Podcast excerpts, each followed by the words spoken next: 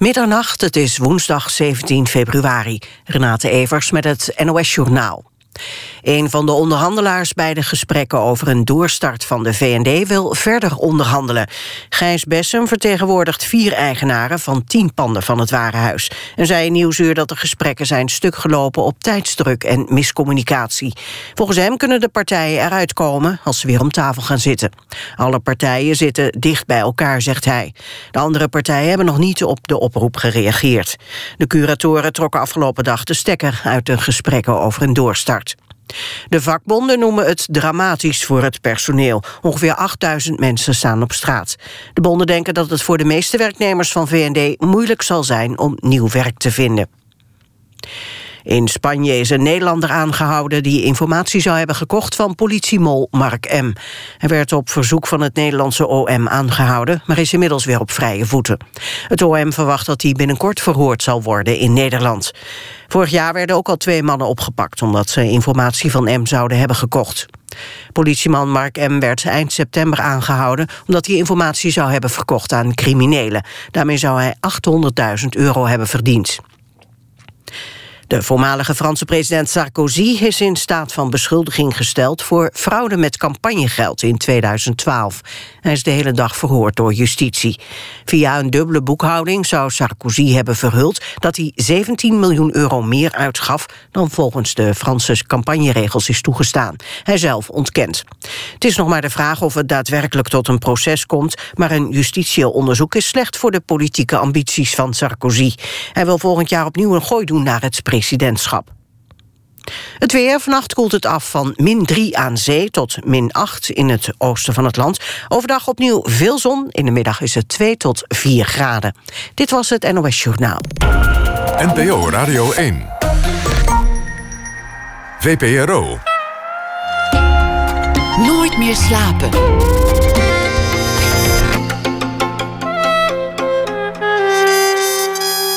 Met Pieter van der Wielen. Goedenacht en welkom bij Nooit meer slapen. De nacht van 16 op 17 februari. Het is een koude nacht en het is het begin van de International Act of Random Kindness Day. Vertaald naar het Nederlands als de Doe eens iets vriendelijks dag. En dat klinkt dan wel weer heel onbeleefd. Mocht u er nog aan denken, morgen pas wel op dat deze spontane daad van vriendelijkheid niet leidt tot misverstanden. Tore Floriem die komt langs. Hij is frontman van De Staat. De band is bezig met een uitverkochte tournee langs de Europese poppodia. Na één uur dan ook aandacht voor haar dracht. Naar aanleiding van een tentoonstelling over het kapsel.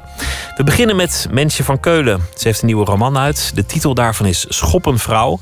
Het gaat over waarzeggers en de wereld van de voorspellingen, die soms heel slecht kunnen uitpakken. Over die alles voor hun kinderen over hebben, ook het slechte. En over schaamte voor de eigen afkomst en de eigen omgeving. Mensje van Keulen is geboren in 1946, is schrijfster, schreef romans, korte verhalen en kinderboeken. Debuteerde met een kort verhaal in 1968. In 1972 kwam haar eerste boek Blekers Zomer uit. Ze won vele prijzen, waaronder niet zo lang geleden de Constantijn Huygensprijs. En ze is ook nog een uh, bevlogen activiste voor dierenrechten. Mensen van Keulen, hartelijk welkom. Hallo, goedenavond. De wereld van de voorspellers en uh, de, de paranormaal begaafden, die, die fascineert je. Je hebt ook een paar briefjes meegenomen die je, die je uit de bus hebt gevist ja, en bewaard. Ja, dat is zo, zo door de jaren heen krijg je dat dan zo in je bus. En ik denk dat het over, nou, bij veel huizen zo huis aan huis gebeurt. En je ziet natuurlijk ook dit soort advertenties in huis aan huis bladen. En je ziet het ook wel op televisie als er weer dames zijn waar mensen naar kunnen bellen om zich de toekomst hè, te laten voorspellen. Maar met die briefjes, ja, hier eh, professor Haliloen, Mr. Saboe, Mr. Banfa, ik doe maar een greep. En wat lees je dan? Ja, uh, wanhopigste zaken kunnen worden opgelost. Directe terugkeer van de partner, geliefde, tederheid, relatiebescherming, seksuele problemen. Uh, wat studiezaken, familieproblemen, genezing van alle ziekten en morele kwalen. En soms staat er erbij binnen twee dagen garantie voor alle genezing enzovoort. Kost natuurlijk allemaal geld. Ja, en daar lopen natuurlijk toch altijd nog steeds heel veel mensen in omdat ze zwak zijn, of omdat ze eenzaam zijn, of omdat ze er domweg heel erg in geloven. En altijd wel een verhaal kennen waarbij iets uitkwam. En als je dan uh, bijvoorbeeld volgt wat er allemaal gezegd kan worden, dan is het vaak van, uh, dat zie je ook op zo'n televisieprogramma, van heeft u niet iets uh, met reizen? Oh ja, dat klopt. Dus nou ja, want deze zomer. En u heeft ook, geloof ik, iets zo zie met dieren. Klopt dat? Het is altijd heel algemeen. Je kunt het. Wij zouden het zelfs zo aardig kunnen invullen. Maar ja, als er iemand is met charisma en jij wil erin geloven en je wil dat volgen, dan kan het troost zijn. Het kan ook amusement zijn. Heb ik ook wel uh, wat, hè, wel van gehoord. Maar het kan ook heel kwaadaardig uitpakken. Uh, zeker als je iets wordt voorspeld. Waarna je dus gaat leven, of als dat als een doem boven je hangt. Dan, of altijd in het achterhoofd. Ja, ook al geloof je er hangen. niet in, dan blijft dat toch altijd ergens hangen. Dus als je, zoals de hoofdpersoon in mijn boek, als zij terugblikt naar hoe zij als 16-jarige was en hoe ze bij zo'n heler, zo'n waarzegger terechtkomt, die haar iets heel onaangenaams toevoegt, dan ja, en in het begin van het boek blijkt dat er iets gebeurt. Hè, dat haar dochter een misdaad zou hebben gepleegd, dan, dan keert dat terug bij haar. En dan, ja. We kunnen wel iets weggeven. Niet alles gaan vertellen. Niet alles, maar de, de waarzegger die zegt: je moet maar nooit kinderen krijgen. Ja, dus dat is wel een. En ja. die voorspelling hangt als een vloek boven haar hoofd. En dat maakt Mhm. haar ook verantwoordelijk voor haar gevoel wanneer, de, wanneer het misgaat met, met, met dat kind. Het, het boek gaat ook over, over schaamte. En daar wilde ik het ook met je over hebben. Omdat de, de moeder van uh, de hoofdpersoon, die is schoonmaakster in een, uh, in een chic nou, aangelegenheid. Ze is toiletjuffrouw, toiletjuffrouw. bij Amerika. Ja. En ze maakt haar, maakt haar schoon. Jouw eigen moeder was, was schoonmaakster van, van beroep. Uh, mijn moeder werkte er altijd een paar uur bij. En stond s morgens heel vroeg op. Zette dan bij mijn zus, broer en mij uh, boterhammen klaar en thee. Allerliefst gaf ons een kus en ging dan uit werken. Want hoewel mijn vader best een redelijke baan had... Uh, bij een bank in Den Haag... een klerkenbaantje, maar best goed verdienen... maar die had erg veel geld nodig... omdat hij nogal een dubbel leven leidde. En ja, mijn moeder uh, verdiende op die manier wat bij... En waardoor we het toch echt wel wat ruimer ook konden hebben. En dat, ja, dat heeft ze altijd al gedaan, want ze was als twaalfjarige, zoals veel vrouwen van haar generatie, werd ze van school gehaald en in dienst gedaan. En in haar geval pakte dat heel goed uit. Ze kwam bij een hele aardige, goede familie. En die voedde haar eigenlijk toch ook voor een groot deel op. En heb jij je ze ooit is het altijd blijven doen. En toen ze was overleden ook, toen vonden mijn broer en ik in haar flatje in Den Haag... vonden we echt op een tafeltje allemaal bosse sleutels nog... van mensen bij wie ze nog steeds schoonmaakte. Dus ze was toen 73, dus helemaal niet oud. En was in, ja, overleed echt in één keer, was een schok. Maar dat deed ze dus nog, ja, nog altijd. En, had en ze deed het ook bij jou thuis. Als ze, als ze oh, langskwam, ja. dan ging ze schoonmaken. Ja. On, onbetaald weliswaar, maar dan... Ja, met liefde. Ze vond ja. het kennelijk ook niet erg om te doen. Nee, nee, nee. Nee, ja, dat, haar zussen deden dat ook wel. Die, ja, die hadden er een zeker plezier in om te zien dat wanneer iets opknapte. Hoewel ze ook een van haar zussen zat, een jongere zuster, die heel grappig is ook. Die kon schoonmaken door een, een stofdoek om een pantoffel te doen en ze over de plinten te halen. Dat was wel genoeg. Zo. Heb jij je ooit geschaamd voor, voor um, je moeder of voor je, voor je afkomst, voor je familie? Mm, ik hield heel erg veel van ze, maar ik, nou, ik kwam in Den Haag en Den Haag heeft heel sterk toch nog een boven- en een onderklasse. Het zand en het veen. Uh, ja, ik heb pas later begrepen dat het zo heet. En wij wonen op de scheidslijn. En eigenlijk toch wel nog op het veen, waar dan de mensen woonden die minder uh, geld hadden. Maar ik ging naar een middelbare school waar ja, toch de dochters zaten van. Uh, notaris, um, burgemeester, dus een, uit hele andere milieus kwamen. En dan dacht ik wel eens, oeh, wat moeten ze van bij mij thuis vinden? En vooral als er dan bijvoorbeeld een oom zat die heel plat Haags sprak, ja, dan, dan schaamde ik me voor. Maar later ben ik me juist, omdat ik me daarvoor schaamde, weer gaan schamen. Gaan schamen voor de schaamte. Ja, dat is ja, een soort, want, soort, soort cirkelschaamte. Ja, het is natuurlijk, ja, dat hoort waarschijnlijk toch bij je puberteit. Dat je, dat je vindt dat, ja, dat het meer klassen zou moeten hebben of zo. En later, ja, dan besef je ook wel dat het allemaal onzin is. Uh, het is een thema dat in dit boek terugkomt en, en ook wel in andere uh, boeken van jou terugkomt. Dit, dit meisje komt over de vloer bij een wat ziekere familie. En die is als de dood dat ze, dat ze haar moeder, de toiletjuffrouw, zullen zien. Nou, het is een behoorlijk wat chicere familie inderdaad... die in een uh, luisterrijkpand aan de Keizersgracht wonen. Um, het is een gezin dat, doordat de vader voor Shell werkt... en dan is in Calgary, zit dan in Venezuela of Dubai... en nu in Amsterdam neerstrijkt. En die vader die gaat dan naar Den Haag voor Shell... En ja, dat gezin, die moeder is ziekelijk en de zoon en dochter dat zijn degenen waarmee mijn hoofdpersoon als een jongens te maken krijgt. En vooral het meisje, omdat dat als nieuweling in haar klas komt. Ja, en die, die hebben een, een decadenter bestaan. En ja, daar hoort natuurlijk hele andere dingen. En dan beleeft ze het een en ander mee. En daar wordt ze door gefascineerd. Behoorlijk, ja. Je, jij schreef in, in een van je uh, boeken, eigenlijk in je minst fictieve boek, dat, dat over je moeder ging schreef je dat je ook wel vaak het gevoel had van, van de kringen waarin je later kwam van wat, wat is hier eigenlijk vreselijk? Dat je, dat je het andersom had, dat je, dat je je er niet thuis voelde, maar, maar er eigenlijk ook met, met een zekere afgunst en, of, of afkeer naar keek. Ja, nou, ik kan alleen maar zeggen, uh, het maakt allemaal niet uit. Um, of mensen nou waar ze ook vandaan komen, hoe ze ook leven aardigheid of slechte heeft, heeft niets met, uh, met die status van geld te maken. Dat weten we natuurlijk ook wel. Maar je moet er gaandeweg ook meer achter komen. Er zitten inderdaad ongelooflijke horken onder mensen die. Een academische opleiding, waarom niet? Waarom zouden die er niet onder zitten natuurlijk? Chique mensen kunnen ook hufter zijn. Ja, en precies. Niet chique mensen kunnen goed uit. zijn, natuurlijk. En ik vind wel dat die zogenaamd gewone mensen... die zijn, mensen zijn niet zomaar gewoon... Um, maar zogenaamd gewone mensen, dat die op zich altijd veel harder moeten aanpakken om gewoon het hoofd boven water te houden. En dat is op zich al heel erg spannend om, ja, om zo'n leven te moeten leiden. Uh, en ik vond zelf ook altijd, als ik terugkijk naar mijn familie, de manier waarop ze al met heel snel met iets tevreden waren, is, is in feite heel bewonderenswaardig. Snel tevreden kunnen zijn. Ja. Dat, dat, dat gold niet voor, voor je vader zozeer. Je, je, je vader die, die, die wilde eigenlijk laten zien dat hij het breed had, ook al had hij dat waarschijnlijk. Ja, die niet. wou hele dure pakken aan en uh, luxe schoenen. En schoenen met schokbrekers heette dat dan bijvoorbeeld. En um, er was dan, hij deed ook nog kleine bijbaantjes voor de Alliance Française. Of, nou ja, hij sprak, hij sprak zijn talen en hij was ook nog in het Vreemdelingenlegioen geweest. Dus en uh, ja, hij deed ook de kas voor het een en ander en wist daar ook wel gebruik van te maken.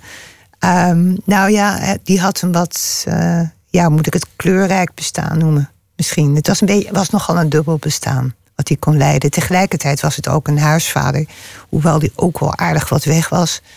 En nou, misschien is het wel aardig om op dit moment ook te zeggen hoe mijn moeder, toen zij jong was in de oorlog, bij wijze van verzetje, naar een waarzegger ging. En dat deden mensen wel vaker. En hoe zij daar van een waarzegger kreeg te horen toen ze een fotootje van een, haar jongste zusje liet zien. Van ga naar huis, ogenblikkelijk, want dat zusje is ziek. En je moet ogenblikkelijk mee naar het ziekenhuis, want anders zal ze sterven. Nou, dus mijn moeder naar huis toe. En mijn grootmoeder, dus haar moeder, heel erg katholiek. En volgens mij daardoor ook nog wat meer bijgelovig dan een gemiddeld gelovige. Uh, die is ook direct naar het ziekenhuis gegaan. Die hechtte daar toch gelijk waarde aan. En toen bleek dat jonge zusje zwaar polio te hebben. En heeft ook haar hele leven een verlamd been gehad. Maar in die tijd was er natuurlijk een enorme epidemie aan polio. Dus zo verwonderlijk was het niet. En kan je dat nou echt een voorspelling noemen? Maar mijn moeder kreeg ook bij die waarzegger te horen dat ze na de oorlog, al vlak na de oorlog, een man zou tegenkomen die reuze charmant was. Maar dat ze daar maar beter niet mee kon trouwen, want hij zou haar erg ontrouw zijn. Nou, met die man is ze dus wel getrouwd, want dat was mijn vader. Dat was ook geen gelukkig huwelijk? Ja, maar toch heb ik een heel plezierige jeugd gehad. Ik kan niet anders zeggen. Er waren wel momenten dat ik dacht van... Oeh, het zou waarschijnlijk wat uh, prettiger, gezelliger zijn als we alleen met mijn moeder waren. Want dan hing er toch wel iets ijzigs. Of dan kwam ik er toch wel achter dat hij weer een, uh, een andere vrouw eh, had gezien. Zo, dat waren de minder prettige dingen. Maar Je, zich- je hebt wel eens geschreven, eh, ze konden allebei lachen, maar nooit om elkaar. En nooit samen. Nee, niet snel. Nee, dat ging wat minder. En dat, ja, dat, ja, dat stierf wat uit op den duur. En op, ja, op een gegeven moment is mijn vader weggegaan. Ach, dat wordt allemaal zo persoonlijk. Daar gaat het boek toch niet over? Nou, ik, ik, we komen Maar- op het boek. Maar ik, ik vind dat eigenlijk wel interessant, want jou, jouw vader ging Mm. weg. Kwam nog een keer terug, ging uiteindelijk weg. En zei toen iets om, om jouw moeder te bedanken van... Je hebt toch maar goed het huishouden gedaan en, en me een, een, een dochter geschonken. Of Ja, weet je, nog bent, wat het was? eh, je bent 25 jaar eh, mijn huisarts geweest en hebt me drie kinderen geschonken. Ja. Dat klonk helemaal niet zo aardig natuurlijk. En daar heeft, dat heeft hij later ook wel betreurd. Het, eh, ik heb niet veel contact meer gehad, wat je dan later ook heel wonderlijk vindt. Want je hebt ouders van wie je zielsveel houdt. Eh, als je als kind niet kunt slapen dan, eh, en je bent nog, nog gelovig, dan bid je tot God dat ze eeuwig blijven leven. En, en het is ja, vaak toch heel gezellig in huis, vooral als de familie van mijn moeder kwam. Was altijd dansen en feest en muziek. En, ja, en dan later ja, dan eindigen je ouders zo ver van elkaar en op een niet zo plezierige manier. Maar ja, wat moet ik daarover zeggen? Oh, ik heb mijn vader lang niet gezien, maar nog wel aan het eind van zijn leven. Maar toen, eh, na jaren dus, want die had een andere vrouw en die stond niet toe dat hij zijn eigen kinderen erkende. En toen had hij een hersenbloeding gehad en toen kon ik hem weer bezoeken. Op die manier, zonder die vrouw te zien. En Toen, ik, ehm, toen mijn moeder overleed, toen heb ik ook, wat je net al aanhaalde, het boek over mijn moeder geschreven. Of dankzij, door en voor mijn moeder, Olifant op een web. Een boek dat ik nooit gedacht had te zullen schrijven, omdat ik dacht dat ze heel oud zou worden. En ja, daar ben ik gelijk aan begonnen. En ik, ik, ik weet nog dat mijn zus mij belde en me zei dat mijn moeder was overleden. Was was in Spanje om mijn zus en kinderen en kleinkinderen op te zoeken. En toen zei ik ook echt hardop, nou, ik, zal, ik ga over je schrijven en ik zal me ook wreken op de vrouw om wie mijn vader was weggegaan. Dat heb ik ook gedaan in dat boek. Die kwam er inderdaad niet, niet per definitie heel aardig vanaf nee, in het dat zijn boek. ook wel gelijk wel weer komische scènes, geloof ik, geworden. Maar, Ja, zeker. ja. Jij kwam, jij kwam uit nou ja, die, die, de, de Haagse kant en dan, dan niet de, de gegoede kant van, van, de, van de breuklijn van Den Haag. Maar je kwam langzaamaan in, in een andere wereld en je ontdekte de literatuur. Hoe, hoe kwam dat eigenlijk? Wanneer, Nou, het was toch ook wel middel, middelbare school. Je moest gewoon veel boeken lezen voor je lijst. En ik las altijd al, ook eh, ver voor die middelbare school.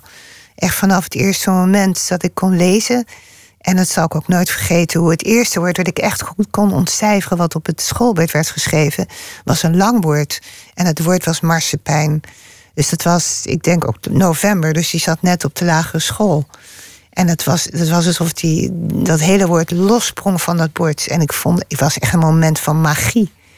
Om ineens te beseffen dat je dat kon lezen. En ja, dat schrijven en tekenen en schilderen, dat heb ik zolang ik me kan herinneren altijd gedaan.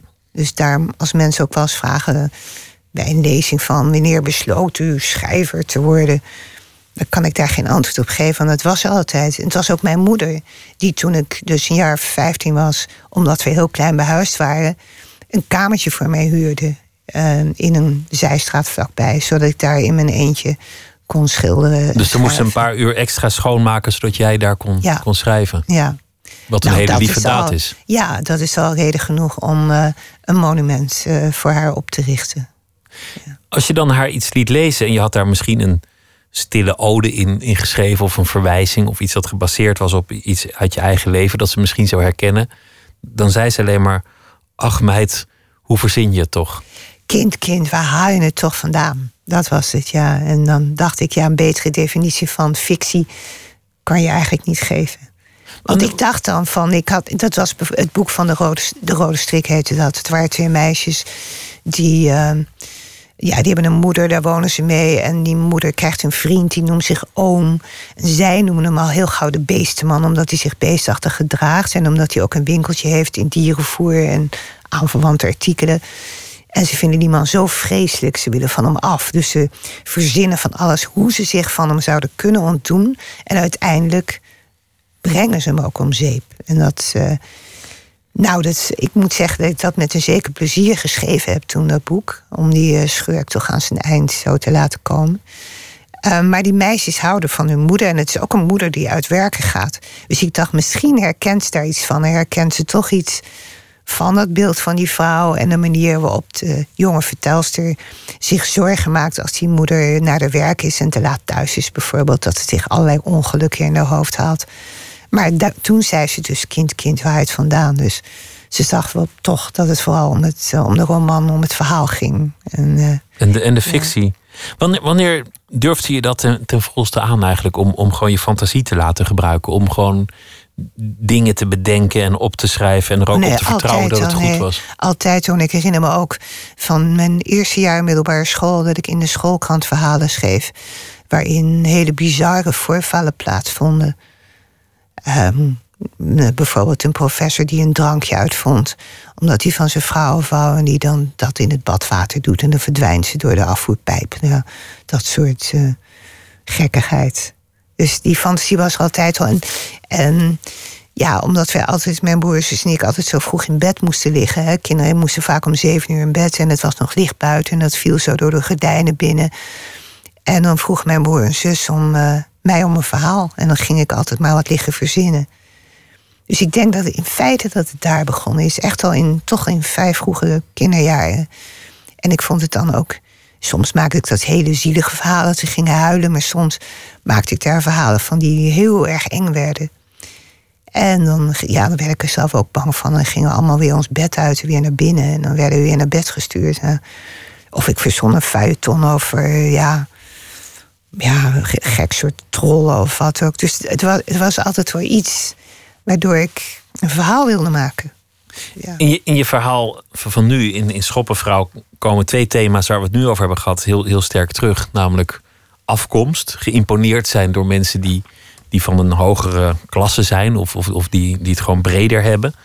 En ook opgroeien met, met een moeder die in, in het leven aanwezig is, die, die misschien een andere horizon heeft. Dat, dat is toch een thema dat, dat ook in dit boek vrij sterk naar voren komt.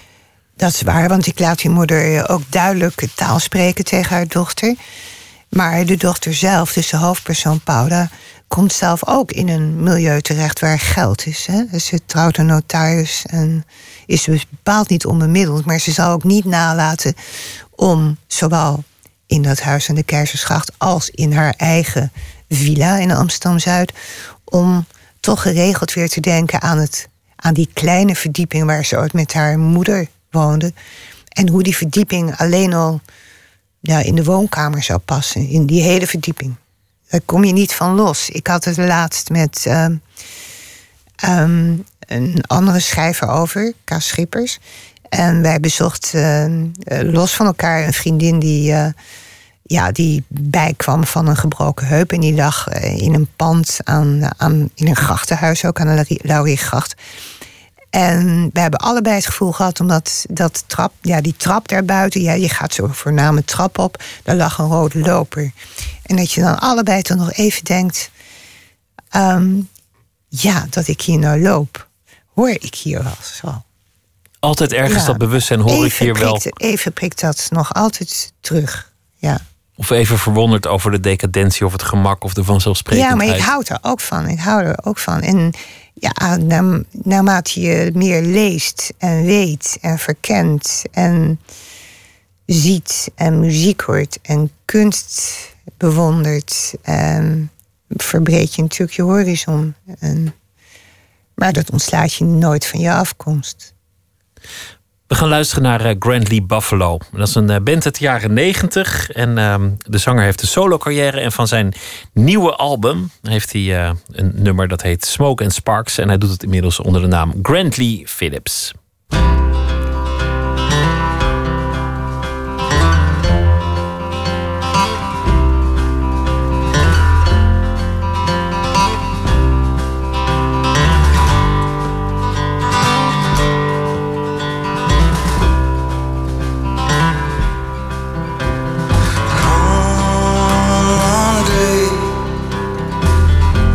These bones give way. Gonna call my name and I will depart. And come that day, I won't be afraid. I'll rise from the flames like smoke and sparks, like smoke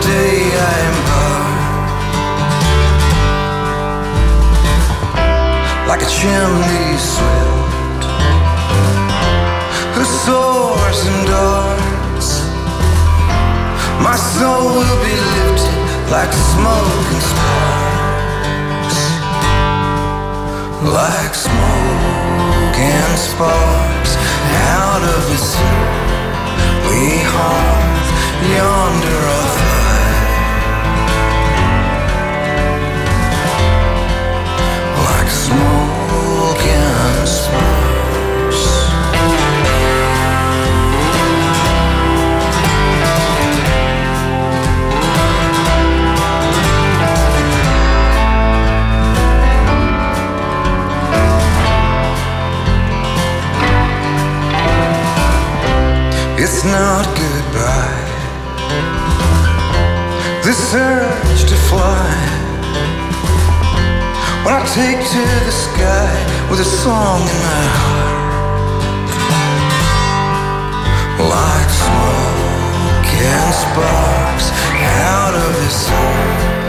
We heart yonder of light. Like smoke and sparks Yonder of light Like smoke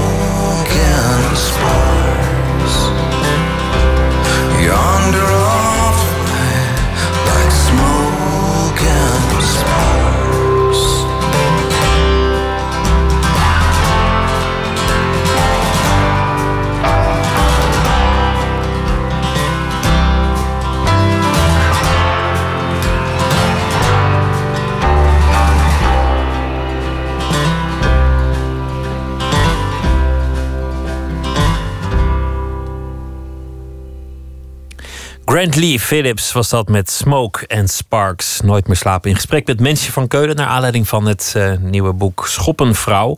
Een aantal dingen daaruit hebben we al eh, besproken. Dat, dat er eh, voorspellingen in voorkomen. En de wereld van de paranormaal begaafde waarzeggers. En het, het thema van een, een moeder en een dochter. En van de sociale klasse. En die vraag: moet je nou kinderen krijgen of niet? Je debuteerde zelf in 1972 met het eh, boek Blekers Zomer. Een, een man die besluit zijn huis te verlaten. Hij is het zat. Hij denkt: ik, eh, ik doe het helemaal anders. En hij verdween. Iets dat nu veel moeilijker zou zijn. Want tegenwoordig zou je dan op je mobieltje helemaal wel gek worden gebeld. Of eh, mensen zouden al lang twitteren dat ze je gezien hebben. Het, is moeilijker om zomaar weg te gaan. Hij vertrekt van Den Haag naar Amsterdam. En het was voor jou meteen ook een, een, een doorbraak. Je eerste boek was eigenlijk meteen ook een explosie in de letteren. En je, je was er. Althans, zo, zo Ja, laat het ja, zich nu aanzien. Ehm, ik was nog net 25, dus ik was heel jong. En ah, ik kan heel moeilijk terugblikken, maar ik geloof dat het toch wel zo was. Ik niet goed wist wat me overkwam. Ehm, het was wel prettig dat je niet van alles hoefde te doen, want het boek deed het voor zich. Je had een paar recensies en dat boek dat begon heel snel te lopen. Dat is wat ik nog weet. En ik weet ook nog wel dat het heel wonderlijk werd gevonden dat je dan, als je als jonge vrouw, meisje nog bijna, dat je dan als hoofdpersoon een man koos. En er was bijvoorbeeld een recensie waarin stond: hoe kan, hoe kan die vrouw nou weten hoe het voelt als een man zich scheert? Dat soort reacties waren er dan ook wel. Maar ja, en er waren niet zo heel erg veel schrijvers. En zeker niet veel schrijvende vrouwen. Het klinkt nu alsof ik heel erg oud ben. En ik geloof dat het. Misschien is dat ook wel zo. Dat valt, dat valt volgens mij allemaal wel mee. Nee, maar er waren er lang niet zoveel. Het, uh, en er werden natuurlijk, omdat er veel minder boeken verschenen, werden ze ook eerder besproken. Hè? Makkelijker. Overal kwamen ze, werden ze wel besproken. Wolkers was er natuurlijk. Je had wel al Kramer. Maar echt moderne belletria. Er schiet me niet zo heel veel goud binnen. Dus, uh, maar het, was, het is waar. Het, uh, het sloeg in. Het is, een, het is een leuk boek om te herlezen. Het geeft Oh, een beeld van, van de tijd. Van Ja. het soort, soort cafés waar- waarin mensen kwamen. Je, je, je, je krijgt meteen een beeld van hoe dat er toen uit moet hebben gezien in 1972. Wat, wat opmerkelijk is, want jij zal het toen niet hebben beschreven van hoe zullen mensen over 30 jaar willen weten hoe het er nu uitziet. De verschillen kon je niet kennen, maar als je het nu leest, dan komt die wereld tot leven. Um, maar ik weet niet of het nou zo heel anders is wanneer iemand er vandoor zou gaan en in een andere stad. Um, door. Het zijn de details. Het is ja, de- de nee, dat begrijp ik. Maar het is nog de, het café, de cafés, die op zich bestaande cafés nog, en kun je daarin onderduiken en dronken worden. En er kan altijd nog wel een vrouw zijn die je dan probeert mee te nemen, zoals het in het geval van Bleker, de hoofdpersoon. En je kan altijd weer je oude vrienden tegenkomen. En dan blijkt ondertussen een beetje onderwereld te zijn geworden. Dat, dat kan op zich natuurlijk altijd nog plaatsvinden. Maar het geeft ook een tijdsbeeld. Dat is zeker wel waar. Ook de tijd van zelfontplooiing, je eigen leven gaan leiden, de, Ja. de, de gebaande paden achter je laten. Dat paste natuurlijk in, die, in de jaren zeventig. Je hebt ehm, op een zeker ogenblik veel later je, je dagboek uit 1976 uitgegeven. Eh, geredigeerd weliswaar, maar dat geeft een, een beeld van jou als jonge vrouw, inmiddels in Amsterdam. In een, in een niet zo'n gelukkige relatie zat je. Je was schrijfster, ging om met heel veel andere mensen uit de, uit de literatuur van, van die tijd. Met, met Hans Warre bijvoorbeeld en, en, en vele anderen. En wat opvalt is dat je er af en toe best wel van langs kreeg in de pers. Dat, dat mensje van Keulen stond garant voor spruitjeslucht in de literatuur. Het werd truttig gevonden. Ik weet eigenlijk niet zo goed waar dat vandaan kwam. Maar, maar je best wel in die tijd klappen gekregen in de pers. Uh, na Bleker Sam was het niet zo. Dat was na mijn roman van Lieverleden in 75. En ja, het viel nog wel mee. In de jaren 80 waren zwaarder wat dat betreft. Maar er ontstond wel eind jaren 70 ook inderdaad wel van wat je net zegt, spruitjeslucht. Terwijl het woord spruitje nooit ergens zelfs is voorgekomen. En ik daar op zich in feite niks tegen heb. Uh, realisme, naturalisme. Um, benepenheid of uh, ja, de burger, de loser, weet ik. Het, is, het zal allemaal wel waar zijn, maar ik vond het natuurlijk niet prettig om te lezen, maar het, het was me ook een zorg. Ik ben toch gewoon uh, doorgegaan. doorgegaan. Ja. Was, het, was en, het omdat je een, een jonge vrouw was, dat dat misschien toch nog gevoelig lag? Of was het omdat je over gewone mensen schreef? Um, het waren gewone mensen. En misschien werd er eerder verwacht dat je, omdat het toch nog wat naweeën van hippie-tijd, dat je je daarmee zou moeten bemoeien. En hoewel ik toch wel leefde, ook tussen mensen die van alles met Hitweek en Aloha te maken hadden, had ik, vond ik toch kennelijk nodig om zo'n boek te schrijven. Dat er ook iets anders nog is. Dat een man zijn gezin wil ontvluchten. En dat hij dan inderdaad ergens terechtkomt waar hij niet aan kan wennen. Hoewel hij graag zou willen wegblijven. Het was ook de eerste keer dat ik ervoer wat fictie kan doen met je. Want ik dacht, nou, ik laat die man ook prettig wegblijven. Wat moet hij in dat sompige gezin met altijd die jengelende kinderen? En wat moet hij in zo'n baan waar die wordt afgeknepen? En met zijn um, constipatie, want hij had enorme ja, last van ook, constipatie. Hij is, hij is best een uh, man die behoorlijk last van zijn zenuwen heeft. Hij durft niet veel. Zo zijn natuurlijk veel mensen. Ik dacht, ik geef hem een kans. Maar ja, dat, dat lukte niet.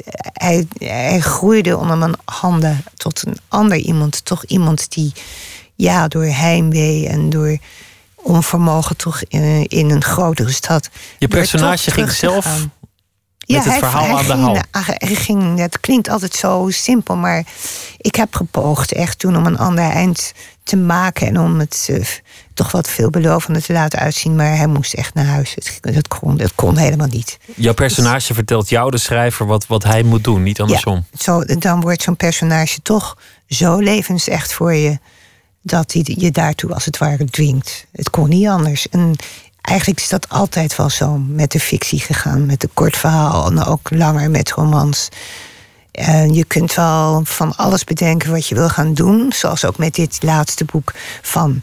ik ga iets doen met wat gebeurt er als iemand uit die paranormale wereld... iemand zoiets wijs maakt. En wat gebeurt er als er een misdaad wordt gepleegd... en wat gebeurt als mensen van alles verzwijgen... En dan ontstaat er natuurlijk een conflict en dan ontstaat intrigue. Maar gaandeweg, als je die fictie schrijft, komt er zoveel bij. Krijg je invallen en dan breng je je personages op details die je niet had voorzien.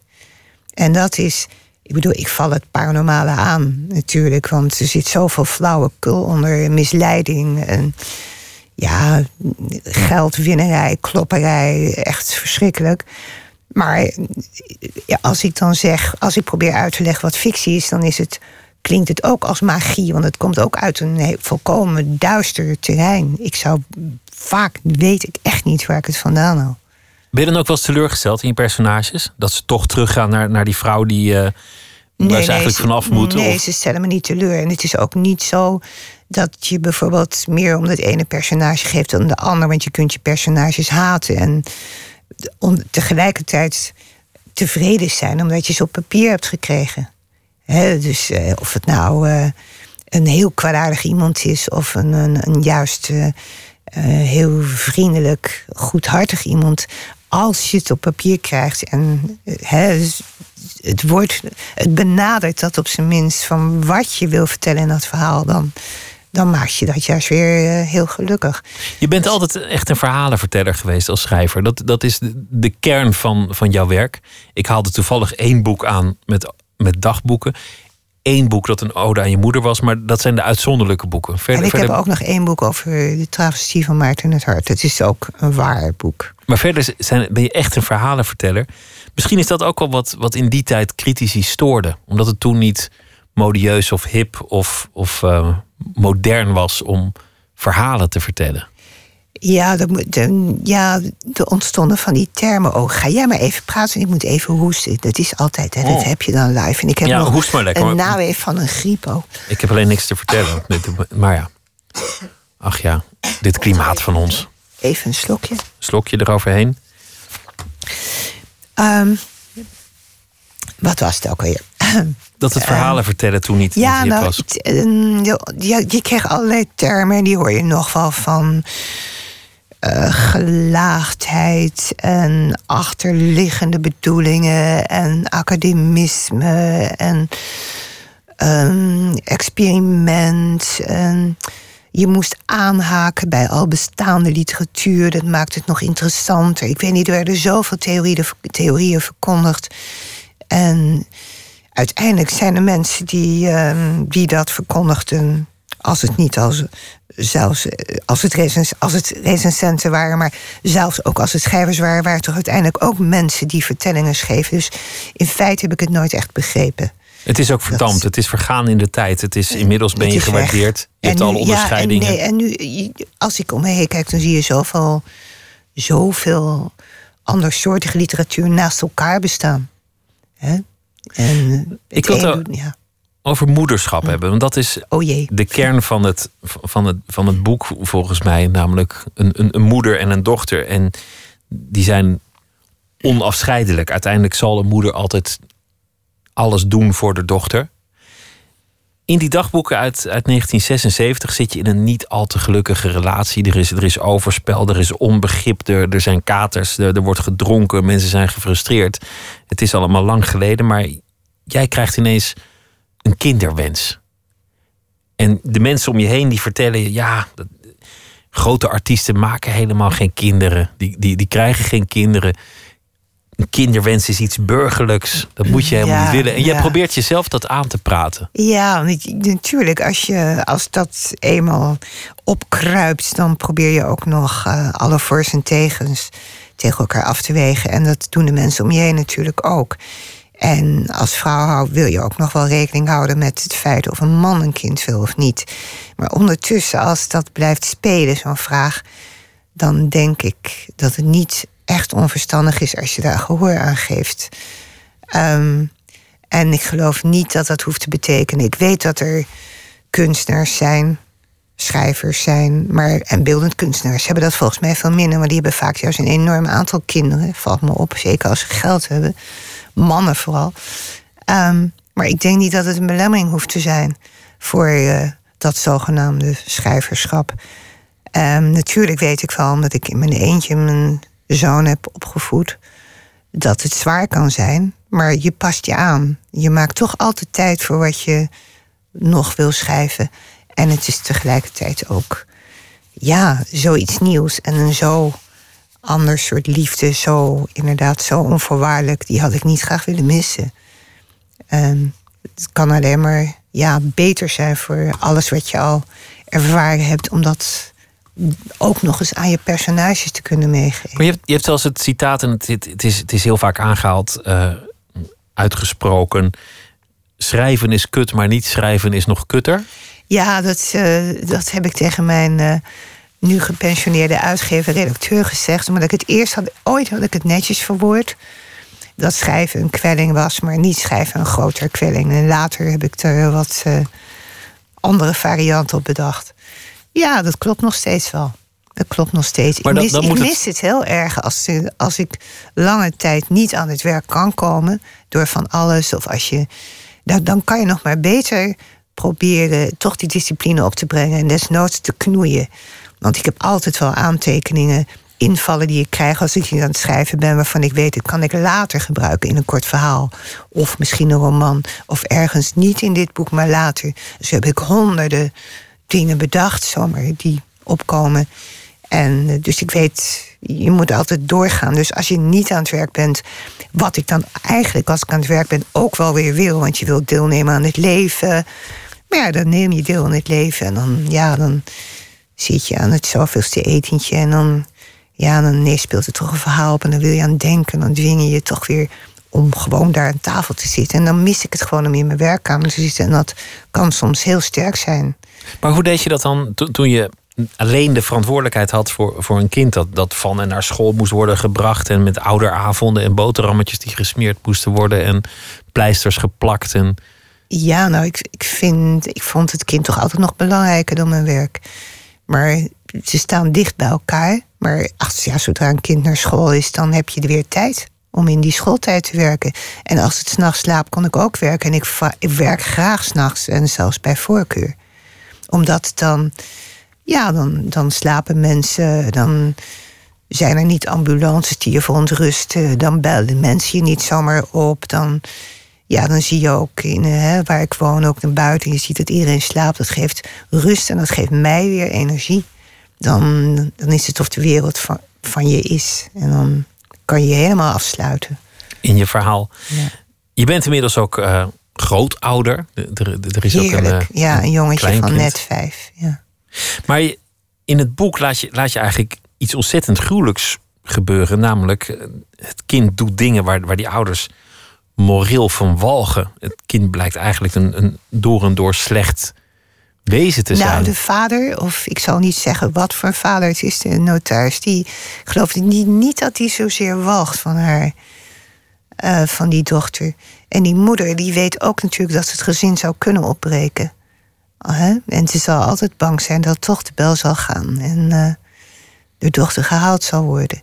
Maar nu gaan we misschien alweer te veel vertellen. Over het boek. Maar ja het valt me op dat, maar misschien zijn dat je personages. Dat, dat, dat als je zo blij bent met, met je beslissing om toch je te hebben voortgeplant, om toch moeder te zijn geworden, dat je dan zoiets gruwelijks in jouw boek nou, verbindt aan dat moederschap. Dat het um, eigenlijk iets heel naars wordt. Ik heb toevallig um, onlangs uh, die film gezien, hoe heet het nou, The Lady in the Van. En ik, ik, ken het, ik ken het verhaal al van Ellen Bennett. En die zegt, die zegt toch iets heel aardigs over zichzelf als schrijver. Dat er twee zijn. De een is de man die schrijft en de ander is de man die een leven heeft. En die twee zijn in discussie met elkaar. En zo werkt dat, zo kan je dat in het kort wel uitleggen. Enerzijds is het leven, waarin je de moeder bent en beschermt en gewoon ook en een man hebt en vrienden en familie en met, met mensen rekening houdt. En ook gewoon je huishouden doet en allerlei dingen in de marge. En anderzijds is er dat werk wat je wilt doen, die fictieve wereld vooral, die je ook moet leven. Maar is, ja, dat is een ander leven. En daarin kun je ook allerlei gruwelijks bedenken. Maar vergeet niet, als dat fictie is, dat, dat, dat die gruwelijkheid ehm, ook een zeker ja, amusement en verpozing kan betekenen. En misschien komt dat ook wel weer. Niet alleen omdat ik in mijn jeugd al zo graag zelf al die verhalen verzon, maar omdat ik in de ban raakte al toen ik jong was, een jaar of 12, 13, toen ik uh, de korte verhalen van Polas. Of bijvoorbeeld een boekje dat heette De verhalen die Hitchcock koos. En of ik dat allemaal direct begrepen heb, weet ik niet. Maar dat, ja, dat, riep iets bij me op. Dat riep een wereld op die akelig was, maar die ook aantrok. En ik heb het ook nog wel met film. Dat je daarin kunt verdwijnen in die fictie.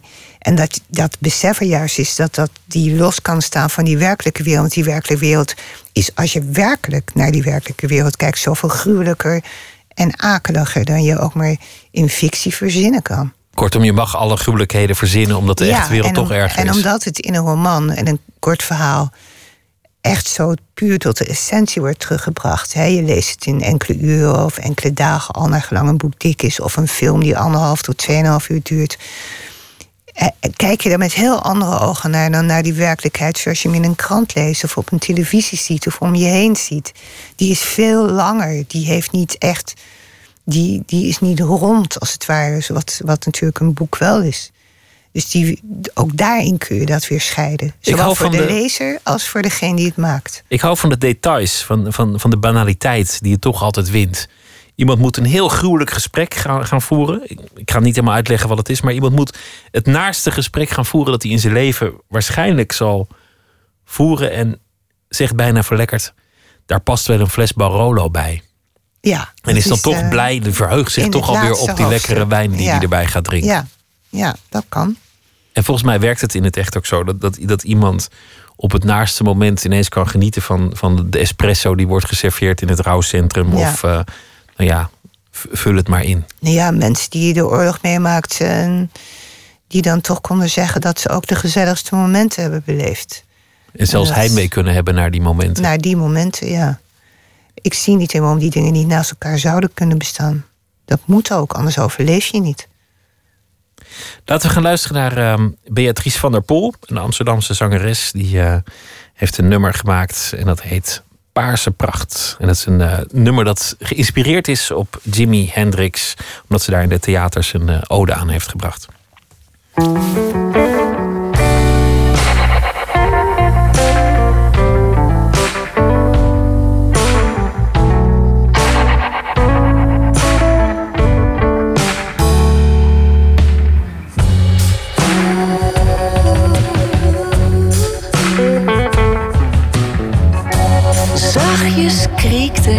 Krekelt zomergeluid.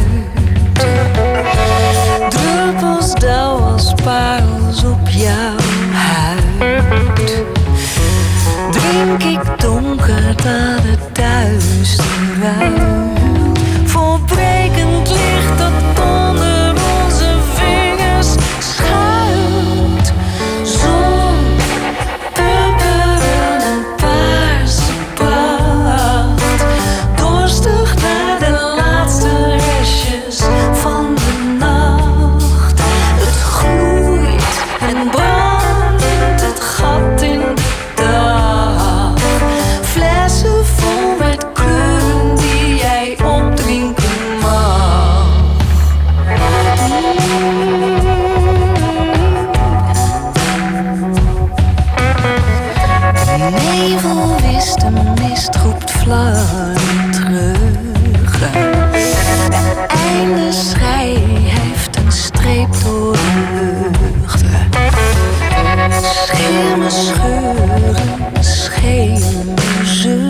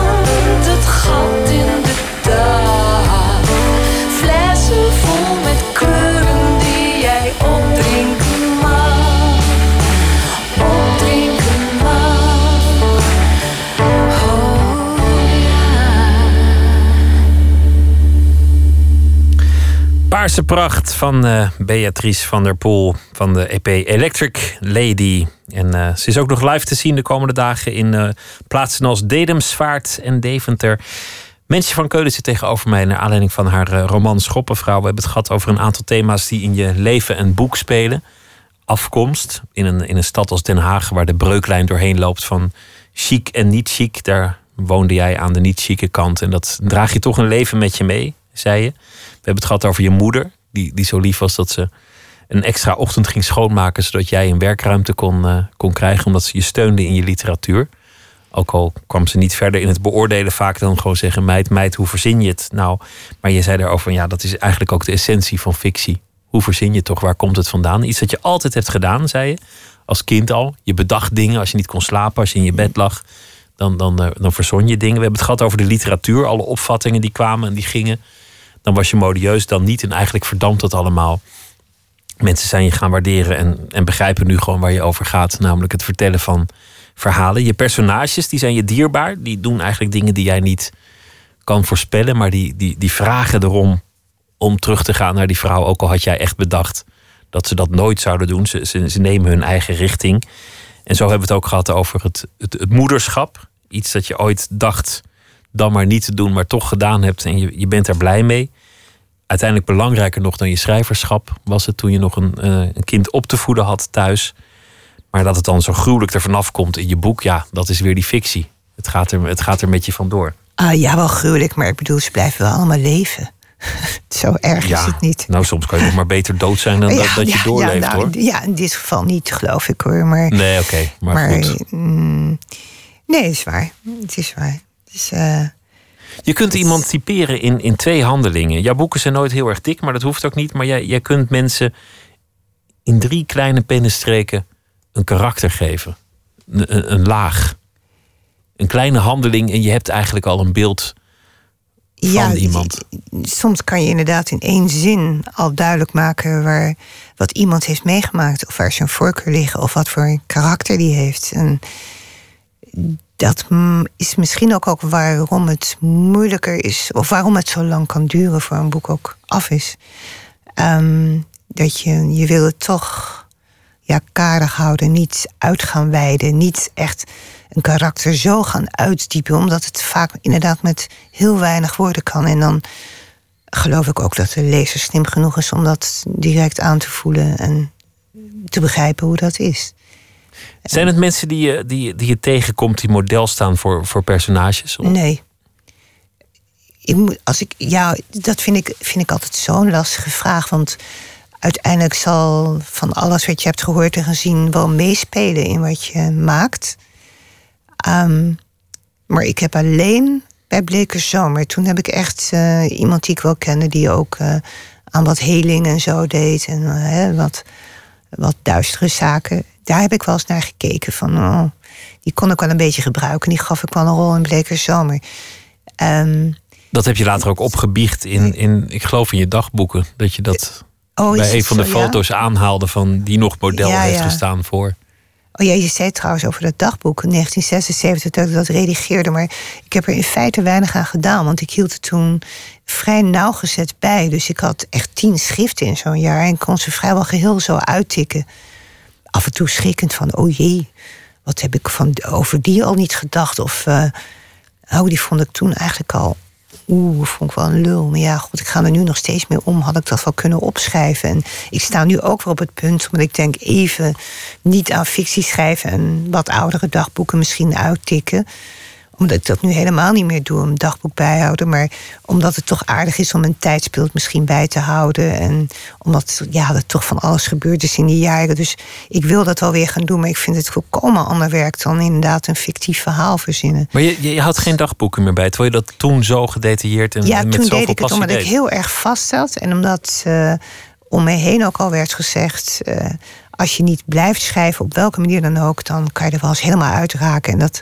dat boezemde wat angst in. En dacht ik, ja, dat wil ik niet. Veronderstel dat het waar zou zijn, ik de macht over de pen zou verliezen. Laat ik het eens proberen. En als je dan eenmaal begonnen bent, dan kun je wel vervloeken dat je ooit begonnen bent. Maar wanneer komt er een eind aan een dagboek? een verhaal maak je rond dan weet je dat iets is afgelopen. Maar bij een dagboek is dat niet. Dus dan in feite is dat zo, ja, zo vaag als het leven zelf. Dat kabbelt dan maar voort. En je herkoudt wat je in feite beleefd hebt. En als je niet wil klagen, wat, hè, wat ik dat natuurlijk ook wel eens doe, van weer hoofdpijn of oeh, wat een kater sinds gisteren en zo. Maar dat wil je eigenlijk niet opschrijven. Of je wil, of je schrijft bijvoorbeeld wel op dat je een hekel aan iemand hebt, of dat iemand zich misdagen heeft, of dat iemand uh, vreed is en dat je dat akelig vindt om te zien. Ga je dat allemaal uittikken? Het is heel moeilijk om te beslissen. In 1976 ging het over, over, uh, nou ja, over, over drank en, en overspel en katers en, uh, en, en, van de weg gehaald worden door politieagenten voor, voor bloedonderzoek. Ja, jonge dertigers. Ik, zie het, ik zie het weer gebeuren. Wat zou ja. het nu zijn als je, als je nu wel een dagboek zou bijhouden? Mm, ik doe het niet meer. Dat wil zeggen, ik schreef toen tien schriften in een jaar, nu één schrift in tien jaar. Um, omdat ik ja, toch het schrijven van een verhaal belangrijker vind en tijd kostbaar vind worden. Of is het ook je om, moet omdat je denkt worden. dat je dan meer zou omkijken, misschien in je, bestaan, omdat de grote strijd gestreden is? Nou, de grote strijd? Oeh, Ja, je bedoelt dat ik bijna in mijn graf lig? Nou, nee, dat bedoel ik plan. niet. Ik bedoel niet dat je in je graf ligt, maar ik bedoel dat, dat je eigenlijk alles tot rust is gekomen. Dat je hebt uitgevonden wie je bent, wat je kunt. Oh, ik waar sta, je voor ik sta niet bij mezelf stil. Dat heb ik nooit wat gevonden. Uitdiepen wie je bent en hoe dat zit met je wortels. Al dat soort woorden. Dat, Nou ja, omdat in ik vind de 76, Andere, andere zijn belangrijker. Of, in 76 zat je echt vast toen je dat dagboek Ja, maar schreef. ik wist welk boek ik wilde schrijven. Ik wilde een boek schrijven dat heet Later Overspel. Ik was daar toen al mee bezig en ik zat zo vast. Ik had een verhaallijn die niet klopte. Ik moest telkens opnieuw beginnen, omdat ik altijd ja, chronologisch werk. Dus niet een middenstuk kan schrijven. Dus elke keer opnieuw. En, en toen werd me echt gezegd, als je daar niet mee verder komt... ga beginnen aan een dagboek bijvoorbeeld. Dan kan je dagelijks toch bezig zijn met schrijven. Dus dat is, dat was me dat mij nooit aangeraden, was ik nooit in die dagboeken begonnen. Maar ja, nu heb ik echt tientallen van die schriften nog liggen. Dus ik sta op het punt echt van, gooi je ze weg? Of ga je ze toch nog uittikken? En ik geloof dat ik het laatste dan doe en dat ik dan dat wellicht wat comprimeer. Dus niet echt alles ga uittikken. Het zou leuk zijn om dat. Om dat Ik kreeg ook uit al een mailtje, een verontrustmailtje van het Letterkundig Museum. Mevrouw van Keulen, wilt u alsjeblieft uw dagboeken niet weggooien? Wij hebben daar wel belangstelling voor. Dus Kun je ze toch nog beter uittikken? Dan ja. heb ja. jij er ook nog wat aan. Schoppenvrouw is de titel van eh, de nieuwe roman. Mensje van Keulen, dank je wel. En eh, heel veel succes met het volgende boek. En, eh, ja, mogen het er komen zou heel prettig zijn. Ja, dankjewel. Dankjewel. We gaan zo meteen eh, verder gaan we het hebben over eh, haardracht. Eh Torre Florim die komt langs, de frontman van de staat. Hij is bezig met een grote tournee door Nederland met zijn band, overal uitverkocht. Katelijn Schilder die schrijft een verhaal bij de voorbije dag en die zal het zo meteen voordragen. Dat allemaal straks in Nooit meer slapen.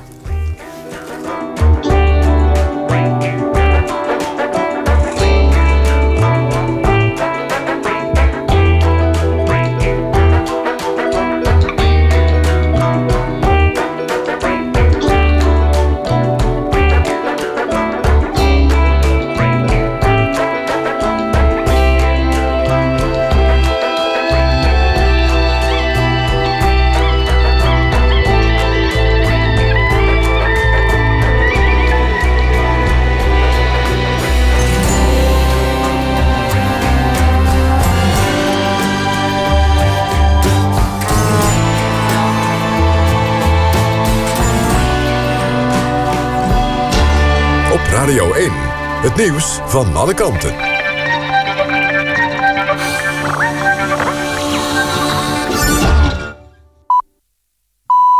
1 uur. Renate Evers met het NOS Journaal. Bijna een miljoen kinderen in het oosten en zuiden van Afrika... dreigen onder voet te raken door El Niño. Volgens UNICEF krijgen de kinderen te maken met honger, watertekorten en ziektes. De situatie in de regio wordt nog eens verergerd... door de stijgende voedselprijzen.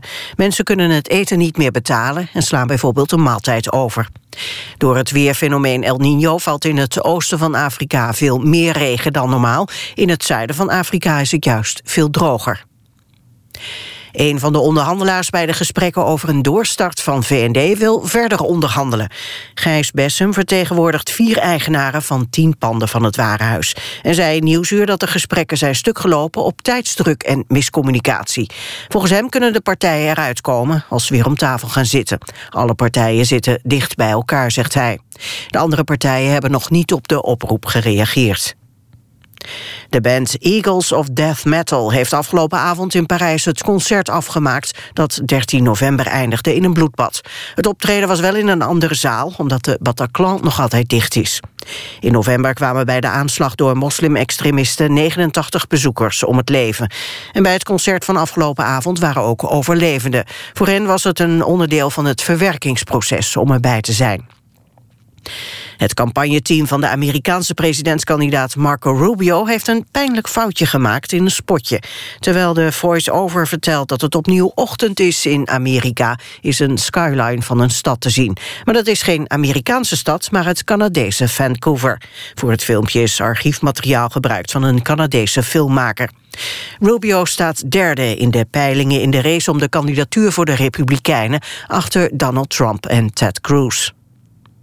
Het weer. Vannacht koelt het af van min 3 aan zee tot min 8 in het oosten van het land. Overdag opnieuw veel zon. In de middag is het 2 tot 4 graden. Dit was het NOS Journaal. NPO Radio 1. VPRO. Nooit meer slapen.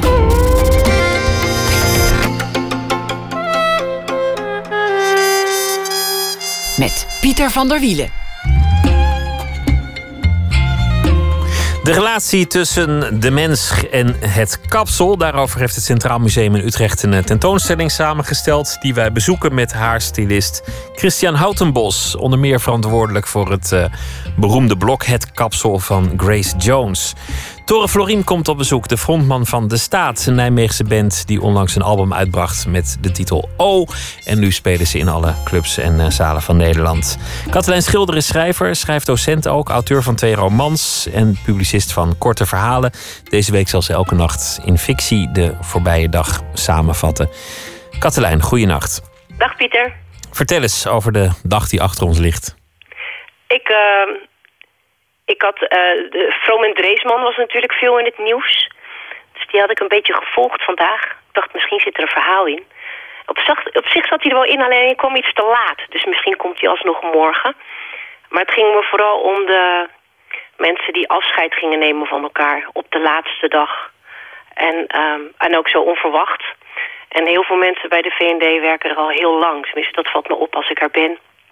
Dat het eigenlijk het laatste bedrijf is waar nog mensen van boven de 25 langer dan drie jaar werken. Ik dacht, dat is wel jammer als dat weg is. Dat is ook wel droevig, hè? Als je dan ergens Ja. lang hebt gewerkt en, en je, je was collega's en het is ook een beetje een verloren wedstrijd, want het bedrijf is failliet. Ja, absoluut. Terwijl bij de Ja. meeste van die ketens, dan staat er een, een, eh, een uitzendkracht van 21 die, die niet eens weet voor welk bedrijf die werkt. Ik bedoel, hij weet Ja. het pand te vinden, maar of dat nou de, de blokker of de EDA is, het zal een zorg zijn. Daarom, ja, inderdaad. Het- het- toen ik destijds bij de Albert Heijn werkte... waren daar nog heel veel mensen die al 35 jaar op de kaasafdeling zaten... of al 20 jaar eh, achter de kassa. Maar die, eh, ja, ik heb het idee dat ik zie die nu niet meer. En ehm, dus dat, ja, dat vind ik wel een gemis eigenlijk. Dat heeft vast een mooi verhaal opgeleverd. Ik ben benieuwd. Ja, maar gek genoeg ging daar dus nog niet het verhaal over. Misschien Oh ja, morgen. dat zei je. ik zag, een, ik zag een foto van de paus voordat hij paus werd. Oh ja, want, want hij had. Het was een beetje een vaag verhaal. Het was een hele pagina, want de grote onthulling was dat de paus een vriendin had. Maar het was geen liefdesrelatie, maar ze zagen elkaar wel veel. Het was En- een zeer innige vriendschap. Ja, maar het was eh, geen reden om hem dan niet alsnog niet heilig te verklaren. Inderdaad, de- da- zo komen ze ermee weg. Maar ik zag hem voor die tent staan, naast die vrouw. En ik dacht, ja, hm, ik weet het niet. ik had er zo mijn bedenkingen bij. Maar we zien dus de paus voordat hij paus is. Dus hij heet hier nog Karel. De paus als mens.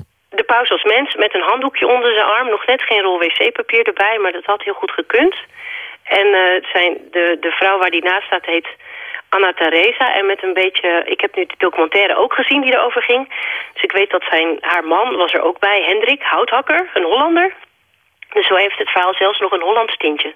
Maar hoe celibatair je ook bent, een vrouwelijke vriendin met wie je kampeert, dat, dat, dat mag zelfs de meest celibate man toch nog wel? Ja, nou ja, ik vind van wel. Ik ook. Nou, ik, lees je verhaal voor, ik ben benieuwd. Oké, daar komt hij.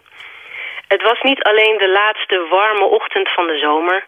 Het was ook de laatste ochtend van zijn leven die hij op een stretcher in een tentje aan een meer in Vermont met Anna Teresa zou doorbrengen.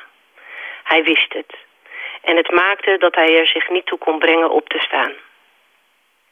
Karel staarde al een uur vanuit zijn tent naar het stille, rimpeloze water van Taft Pond. Voor het eerst sinds zijn aankomst waren ze alleen. Anna Teresa lag hier vlakbij in haar eigen tent en keek vast ook naar het komen meer.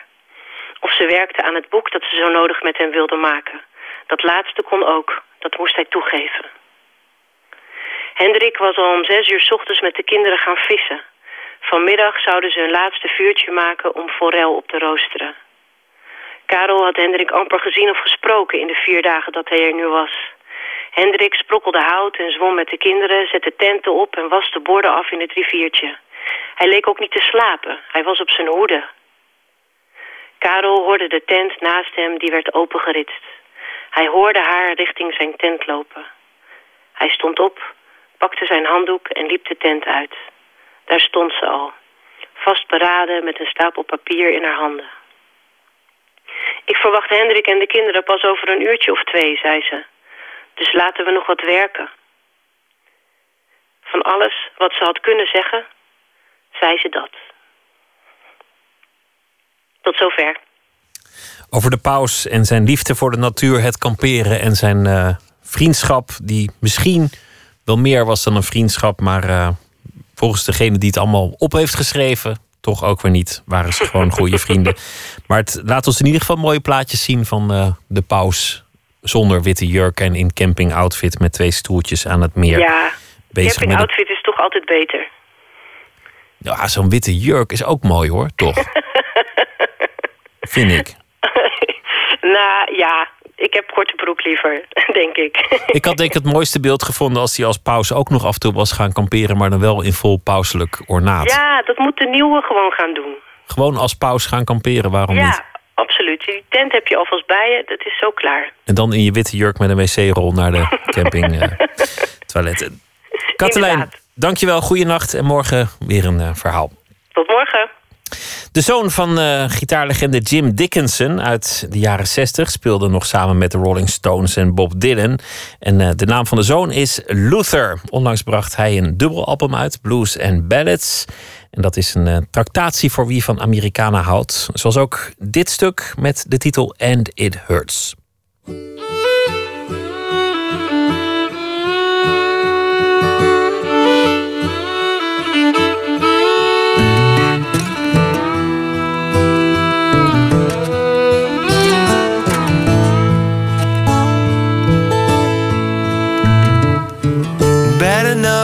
That it was something was so good, now it's like nothing, and it hurts. Just like this. Facing up, waking up, knowing. Miss the spot that we were going, and it hurts. Just like this. every time.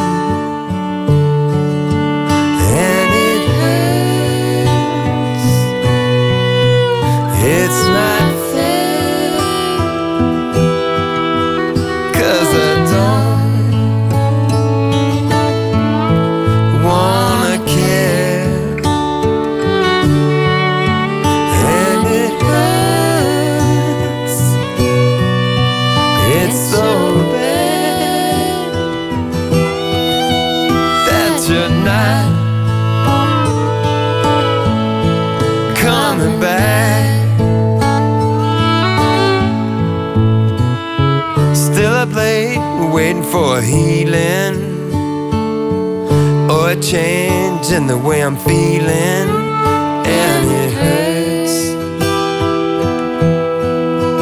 just like this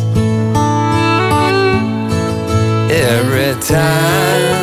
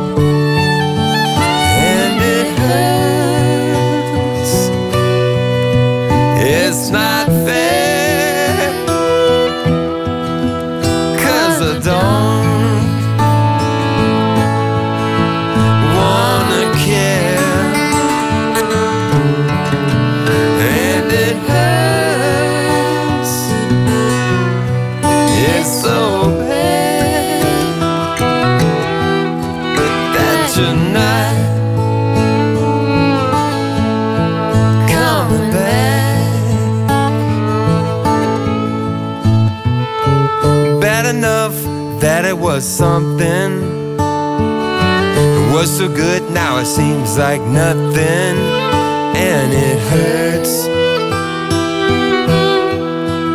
Just like this.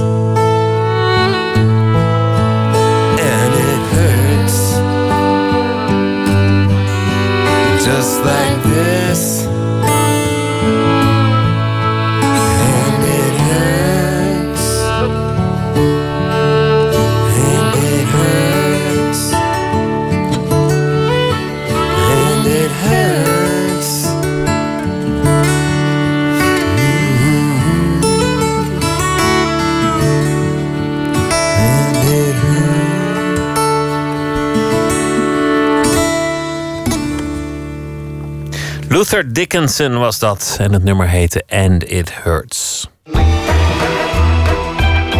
Nooit meer slapen. Het menselijk haar, het hoofdhaar, het kapsel in de mode en in de kunst. Dat is het eh, thema van een tentoonstelling die vrijdag open zal gaan in het Centraal Museum te Utrecht. Alles wat daar te zien is, is gemaakt van haar van een mens. Verslaggever Botte Jellema die ging vast kijken. Hij sprak met de 70-jarige wereldberoemde haarstylist Christian Houtenbos... en met een van de jonge artiesten die daar exposeert, Sophie Holterman. Wat ligt hierin? Er zijn, liggen twee sieraden van mijn hand in. De ene is een oorsieraad, eh, de andere is een ketting. En dat oorsieraad dat klem je eigenlijk om je oor. En dan gaat er een eh, pluk haar, die gaat achter je oor langs en door een buisje. En dan heb je zeg maar een sieraad voor je haar en je oor tegelijk. Maar het is echt de bedoeling dat je daar je haar in stopt. Ja, ik denk dat het het enige werk is in deze tentoonstelling waar levend haar voor wordt gebruikt. Sophie Holterman. Als je haar naam in Google afbeeldingen invoert... zijn er niet twee foto's waar ze met hetzelfde kapsel op staat. Ze studeerde grafisch design aan de Hogeschool voor de Kunsten in Utrecht... en ze heeft onderzoek gedaan naar haar. Dus in de 19e eeuw maakten ze sieraden eh, met een soort eh, medaillons. En daarin werden hele priegelige kunstwerkjes gemaakt van het haar van een overledene. Om de overledene te eren. Ehm, en dat was echt een heel groot gebruik. En er was ook echt een haarhandel. Dat was eh, best bizar. Ehm, en ik heb eigenlijk een soort hedendaagse versie gemaakt. Vandaar dat hij ook in deze ruimte ligt. Want het is eigenlijk de ruimte met haarsieraden. En vooral veel 19e-eeuwse rouwsieraden. Maar je, je zegt van ik heb er uitgebreid onderzoek naar gedaan. Waarom wilde je iets met haar doen? Dat is een hele goede vraag. Eh, mijn onderzoek is eh, te vinden op www.hethaaraltaar.nl. En daar kun je ook een artikeltje vinden wat ik heb geschreven over die vraag. Omdat ik het mezelf heel vaak heb gesteld.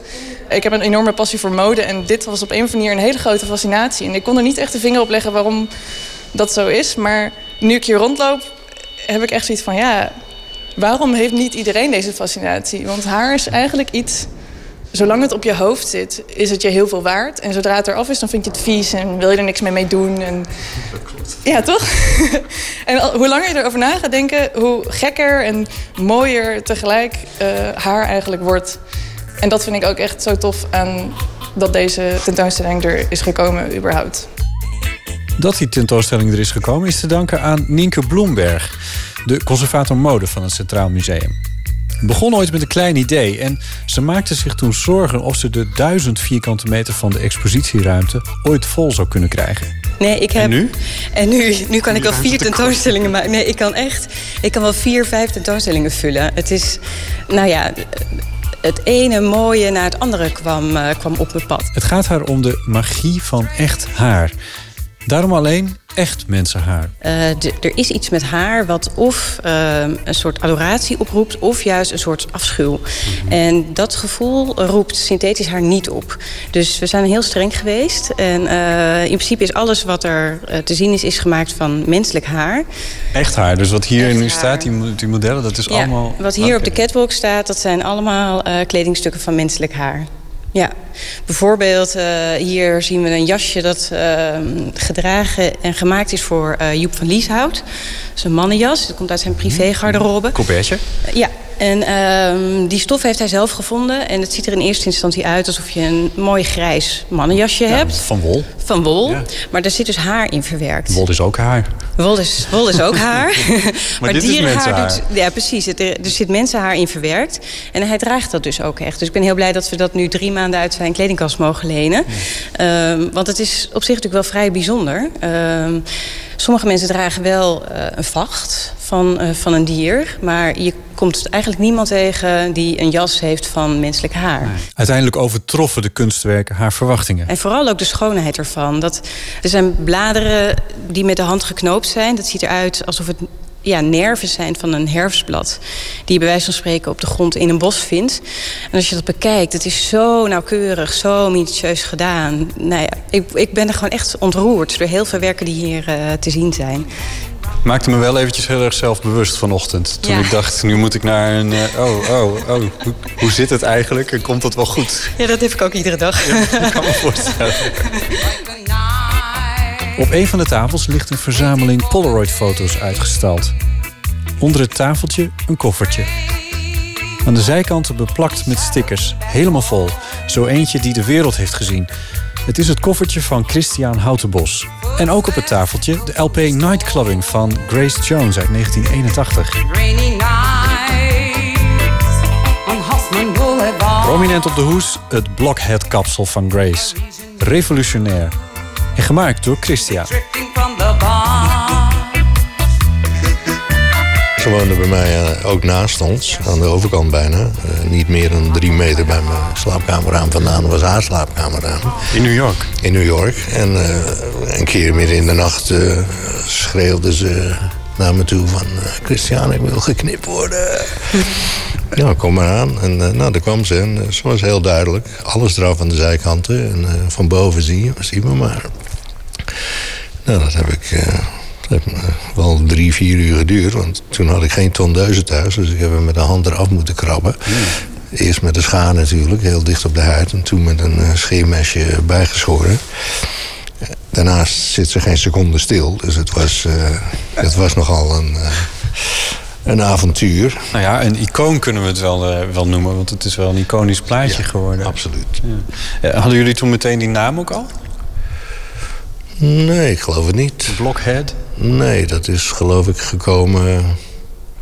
Voor voor mij was de flat top. Het was basically eh, imitation marine. Waar ik vandaan kom, weet je wel. Ja, want dat is zo inderdaad, ja. Christian is geboren in 1945 in het Noord-Hollandse Bovenkaspel. Als zoon van een kapper. Bij de mariniers, waar hij terecht kwam, heeft hij veel tondeuzenkapsels gezien. Maar ook bij zijn vader in de zaak kreeg hij meteen een tondeus in zijn hand. Ik mocht eerst de tondeuzen vasthouden, pas later de scheermes. Want een scheermes is een gevaarlijk ding. Mijn vader blies een ballon op, of ik moest een ballon op. eh, die werd aan de stoel vastgezet. Die ballon werd ingezeept. En dan moest ik dat zeep van die ballon afhalen. Met een open scheermes, weet je. Een echt scheermes. Niet, eh, niet zo'n klein lulding die ze tegenwoordig gebruiken. Een scheermes waar ze, waar ze zo mee gingen, weet je wel. Hoe vaak heb je onder, zelf onder het schuim gezeten omdat hij uit elkaar plofte? Een paar keer wel, ja. Dat was een eh, enorme ellende, want ik, kwam natuurlijk, ik moest ook alles schoonmaken natuurlijk daarna.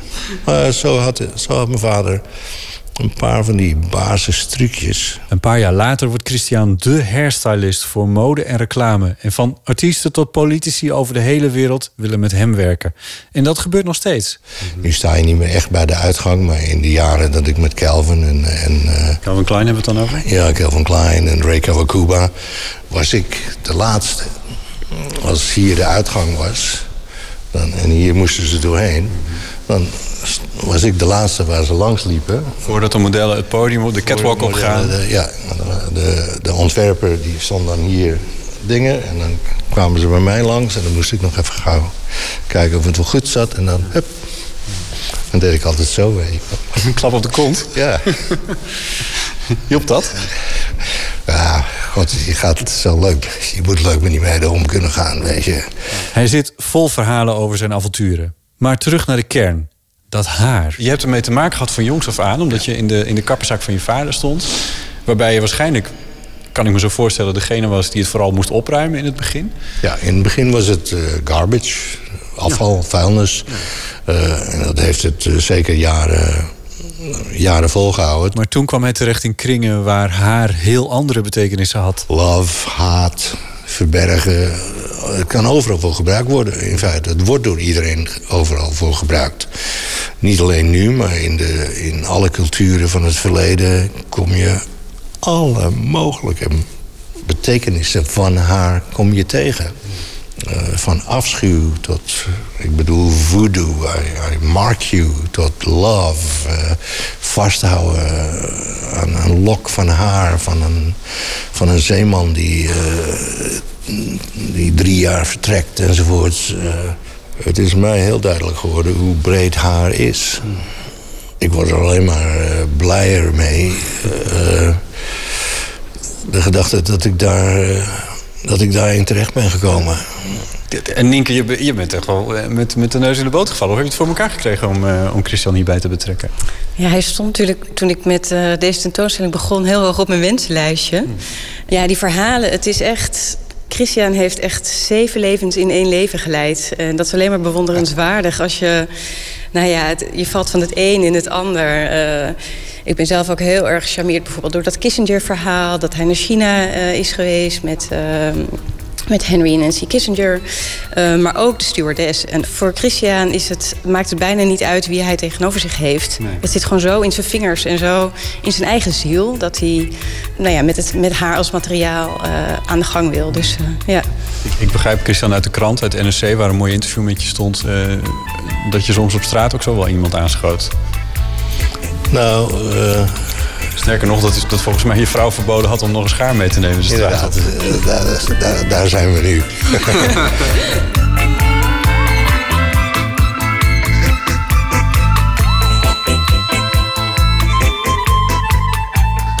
Christian Houtenbos, de haarstylist die beroemdheden van over de hele wereld eh, onder zijn schaar heeft gekregen.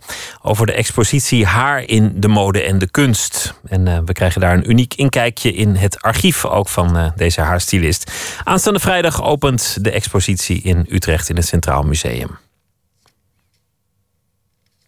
We gaan eh, luisteren naar eh, muziek, want zometeen zit hier uh, Tore Florim, de zanger van De Staat, de band uit Nijmegen. En we luisteren naar een stuk van hun met de titel Murder Death.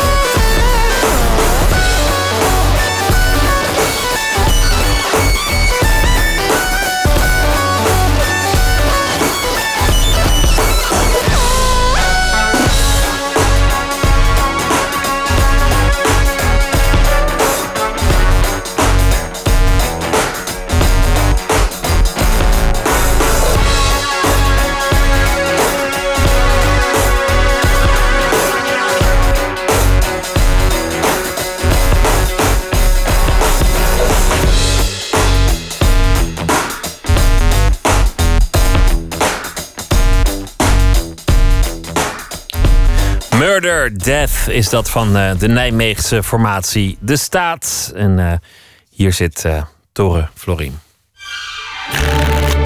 Open kaart.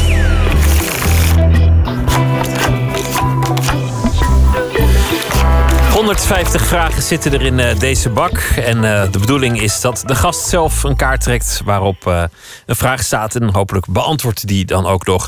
Tore Florim die is hier, de zanger van De Staat. Bezig met een tournee door ons land. In alle steden uitverkocht. In de mooiste poptempels in alle steden. En het zijn razend enthousiast ontvangen optredens tot nu toe. Die ook grote foto's in de krant opleveren. En op social media worden filmpjes gedeeld.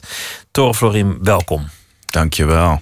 Jullie gaan hierna ook nog naar, naar Frankrijk, naar uh, Zwitserland, naar Duitsland, uh, zo nog wat uh, plaatsen. Jullie muziek wordt internationaal opgepikt. Jullie hebben lovende recensies gekregen. Het, het gaat enorm voor de wind, volgens mij. Ja, eigenlijk wel. En het gaat eigenlijk al, al heel lang heel goed. Alleen het gaat steeds beter. Dat is echt best wel vet. Vet, vind ik zelf. Is dat ook beang beangstigend? Als het, als het steeds maar goed gaat? Of, of, of, of ben je niet zo somberaar? Um, nou, het is zeker niet beangstigend. Nee, ik ga er even vanuit dat het op een gegeven moment minder moet gaan. Want dat is meestal zo bij popmuziek. Het is heel vluchtig eigenlijk. Uh, als je de gemiddelde bent, uh, bestaat niet heel lang. En uh, dat heeft alles te maken met de vluchtigheid gewoon in de media en de, gewoon de interesse van mensen over het algemeen. Het is heel trendgevoelig natuurlijk. En natuurlijk ook met de muzikanten zelf. Hoe lang blijf je elkaar boeien, inspireren? Ja, ja precies. ja, ja, dat is hoe lang hou je het gezellig? Dat soort dingen. Dat is nog wel misschien nog wel moeilijker, ja. laten, laten we niet somberen, maar heel kort de geschiedenis van de staat. Het begon ooit als een, een, een solo-project. Jij als muzikant en, en later werd het een band. En nu is het ook echt een band. Het voelt als een band. Het ziet eruit als een band. En jullie zijn zo op elkaar ingespeeld dat, dat het lijkt alsof het nooit anders bedoeld is. Uh, ja, ja, zo voel ik het ook wel, ja.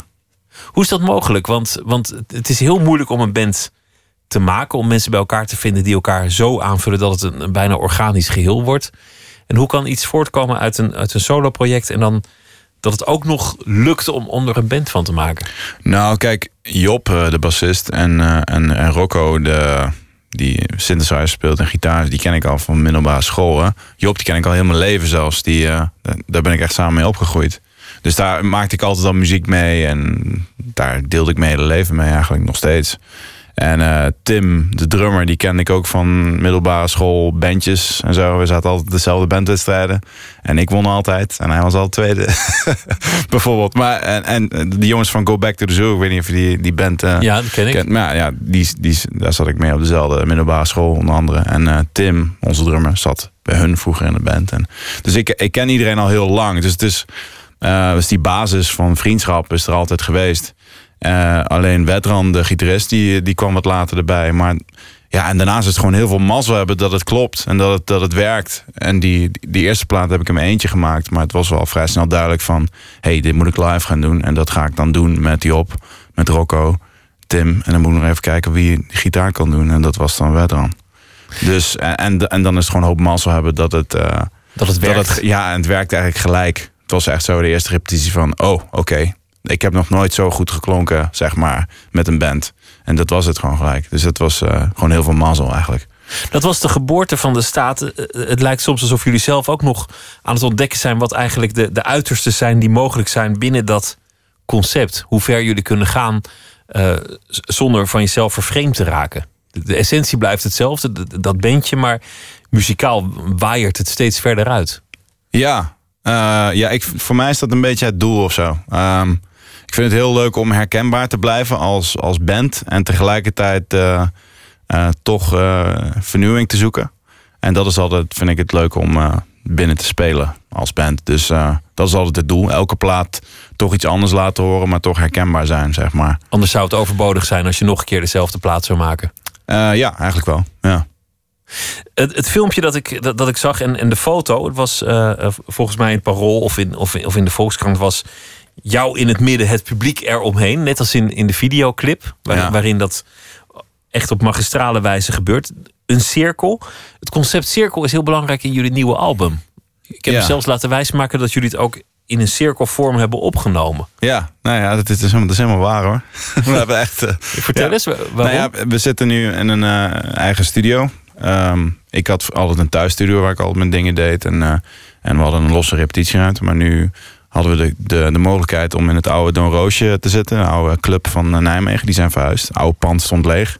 En daar hebben wij eh, eigenlijk onze repetitieruimte samengevoegd met mijn studio. En daar heb ik voor het eerst de stap genomen om te kijken van... oké, laat ik nu eens proberen... want ik was al, ben al langer bezig met opnames en zo... maar laat ik nu eens proberen om echt ehm, de hele productie zelf te doen. Dus de opnames, ehm, de mix, de productie. Eh, dat heb ik nu allemaal gedaan. En, ehm, ehm, en dat, dat konden we allemaal in dezelfde ruimte doen. Dus, en wij stonden daar letterlijk, dat doen we nog steeds, staan we in een cirkel. We kunnen naar elkaar kijken en we hebben die hele plaat, eh, zo goed als de hele plaat, eigenlijk live opgenomen. En dat, ja, je moet je voorstellen dat je eigenlijk gewoon aan het repeteren bent. Ik had een, uh, een ideetje en ze van, oké, laten we dit proberen de dag daarna. En dat gingen we dan proberen en dat nam ik dan gelijk al op. En zo kon het zijn aan het eind van de dag een liedje erop stond. En zo ging het eigenlijk. Het was echt in die cirkel. Dus daar komt, het, daar komt een deel van die titel uh, O uh, vandaan. Van en die, bij de, bij de optredens cirkel. op een zeker ogenblik... dan verdwijn je in het publiek en dan is de cirkel... het publiek dat om je, om je heen staat. Dan zijn jullie het, Ja. eh, Ja, het, eh, grappige het is dat. epicentrum. Ja, ja, maar het grappige is dat dat nummer eigenlijk nog voor de nieuwe plaat er was of zo. Maar op de een of andere manier kwam die cirkel hele terug in alles wat ik, wat ik maak. Ja, maar het is wel tof. Laten we beginnen met eh, de kaarten. Hier is een bak. Ik wil je vragen om een eh, kaart te trekken. En eh, dan hoop ik dat er een leuke vraag op staat. Dat hoop ik ook, zeg. Wanneer heb je je enorm geschaamd? Oeh. Ja, ik, ben, ik schaam me niet zo heel snel, denk ik. Ik denk meteen aan iets dat op een podium kan gebeuren. Er zijn natuurlijk vreselijke momenten die kunnen gebeuren als je voor een zaal staat. waarbij het niet werken van een gitaar nog het minste leed is. Ja, nou het grappige is dat ik tegenwoordig eigenlijk leuk vind als er iets misgaat. Omdat het ervoor zorgt dat een optreden uniek wordt en, eh, eh, en dat je scherp blijft. Eh, ik heb één voorbeeld waarbij dat absoluut niet zo is. En dat is, daar schaamde ik me wel voor eigenlijk. Dat was in eh, 2009 speelde op Siget Festival in Budapest.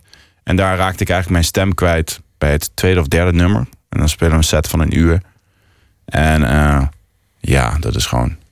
Toen ik dat voor het eerst had meegemaakt op die manier, ben ik ook best wel panisch geworden op eh, mijn stem. Zo. Eh, ik had die avond daarvoor best wat gedronken. En sindsdien drink ik niet meer rondom shows eigenlijk. Omdat het te veel invloed heeft op mijn stem. En ja, dan is het gewoon. Dat, is, dat vind ik het enige vervelende aan zingen. Is dat, het, dat je een instrument hebt die, eh, moeilijk te, eh, die moeilijk te beheersen is af en toe. Het zal af en toe gebeuren dat je je stem verliest door, door een verkoudheid, een virus, overbelasting. Weet jij, het, het, het- elke Ja, het- zanger krijgt het. Ja, ja en het, soms is het bij verkouden en is helemaal niks aan de hand. En soms, ja, het, dat vind ik nog het Ik bedoel, ik zing nu al echt al lang. Maar ik heb nog steeds niet het gevoel dat ik er echt compleet grip op heb. Van wanneer, eh, vaak voor een show denk ik van, ben ik nou goed bij stem? Of niet? Weet je wel, dan weet ik het gewoon niet. En dan ga, als het- gaandeweg, ja. gaandeweg, wel, ik zing en ik doe al die oefeningen en al die dingen. En dan gaandeweg de show denk ik van, oké, het gaat goed. En soms gaat het ook, denk ik, oeh, ik moet nu oppassen. En dan ga ik een beetje verkrampt. Dat kan zo'n hele, hele show voor mij, eh, nou niet verpesten. Maar als ik daar te veel op focus, dan ben ik daar te veel mee bezig. En eh, dat was één moment in ieder geval dat ik me echt schaamde na Maar- de show. Dacht van, ja, dit was gewoon echt een kutshow. En puur en Merk, alleen merk je dat het ik niet goed publiek, kon zingen. Publiek vergevingsgezind is al- als er iets misgaat? Bijv- Bijvoorbeeld je stem, maar, maar het kan ook technisch iets zijn of een, eh, of, of een versterker die ermee uitscheidt of, of wat dan ook. Is, is publiek vergevingsgezind? Ja hoor, maar dat hangt er helemaal vanaf hoe je daarmee omgaat, denk ik, als, als band. Eh, het, is, het is ook regelmatig gebeurd, zoals ik zei, van als er iets, als er iets kapot gaat of zo. Ik vind dat meestal wel leuk tegenwoordig, want dan, dan moet je daar... Ja, het is niet leuk als het, echt, als het echt de show heel erg beïnvloedt... en dat je echt niet meer kan spelen natuurlijk. Maar dat is bij ons zo. We hebben meestal wel van die buffers, zo, waardoor je... Als een versterker kapot gaat, hebben we altijd nog een andere versterker. Die, we, die moet dan aangesloten worden. Dus dan is opeens een moment. Dus daar kun je dan iets mee doen. En dat vind ik meestal wel leuk.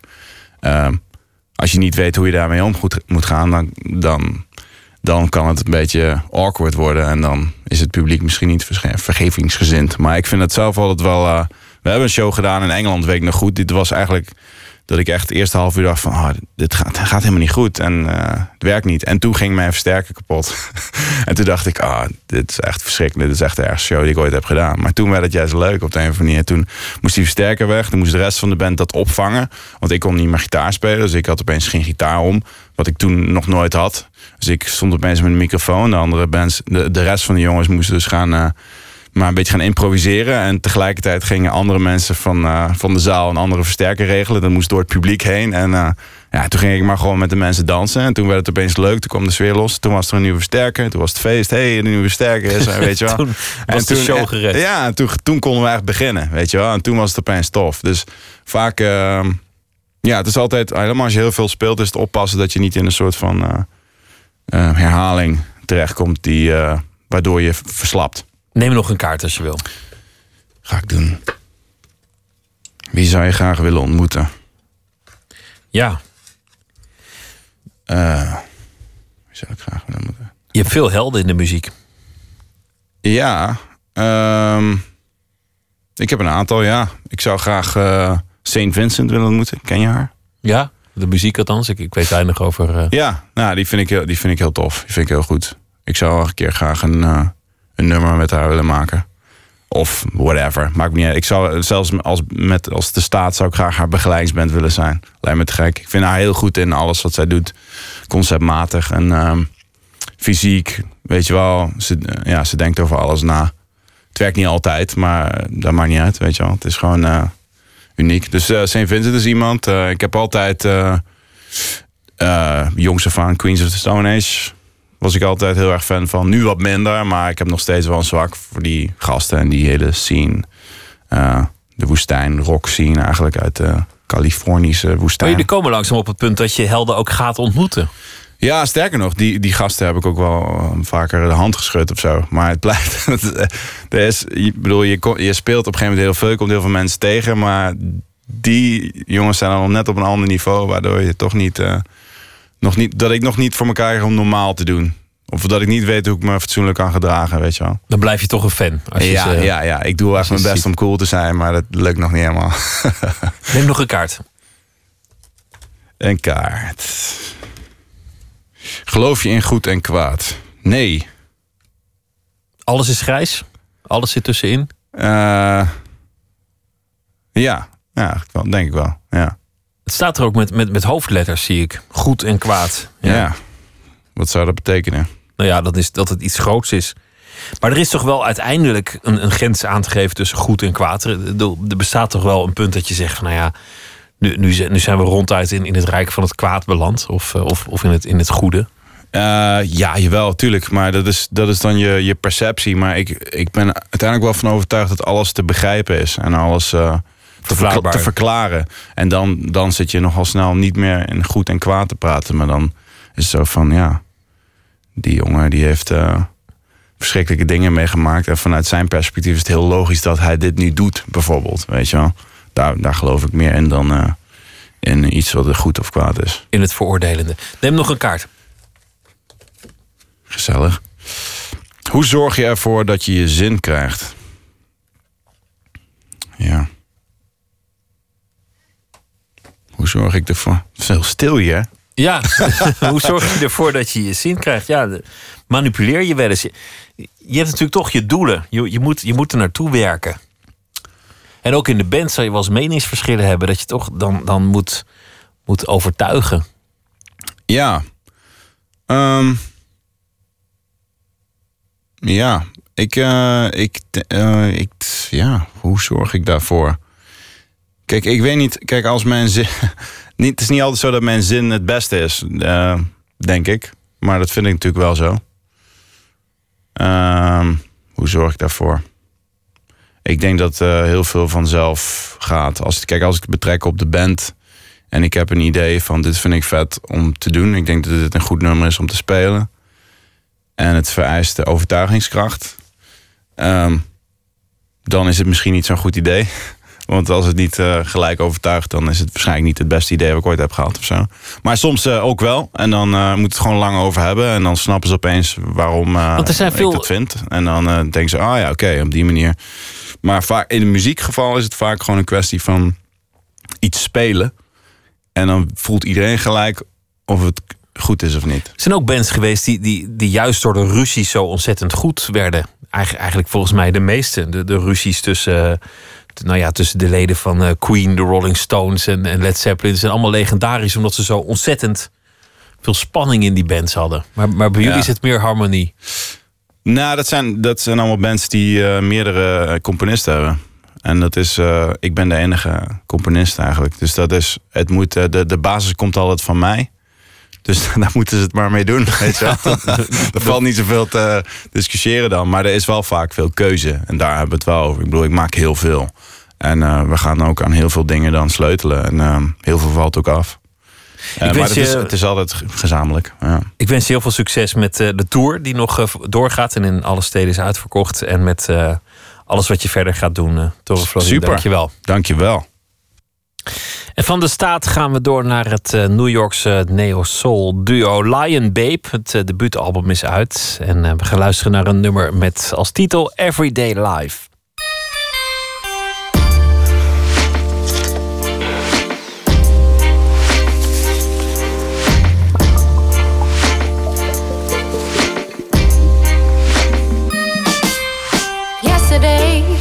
I woke up bad. Thought everyone ignored me. Tomorrow, I might be sad and treated like a royal. Sunrise from my eyes, sleep's the only thing that lies between.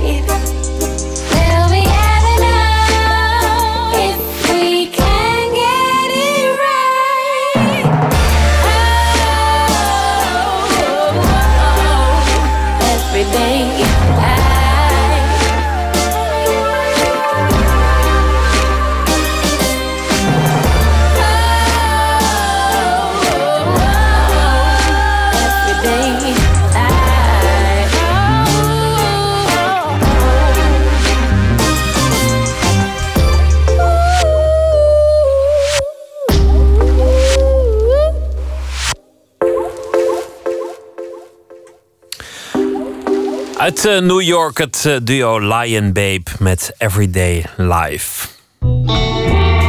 Nooit meer slapen.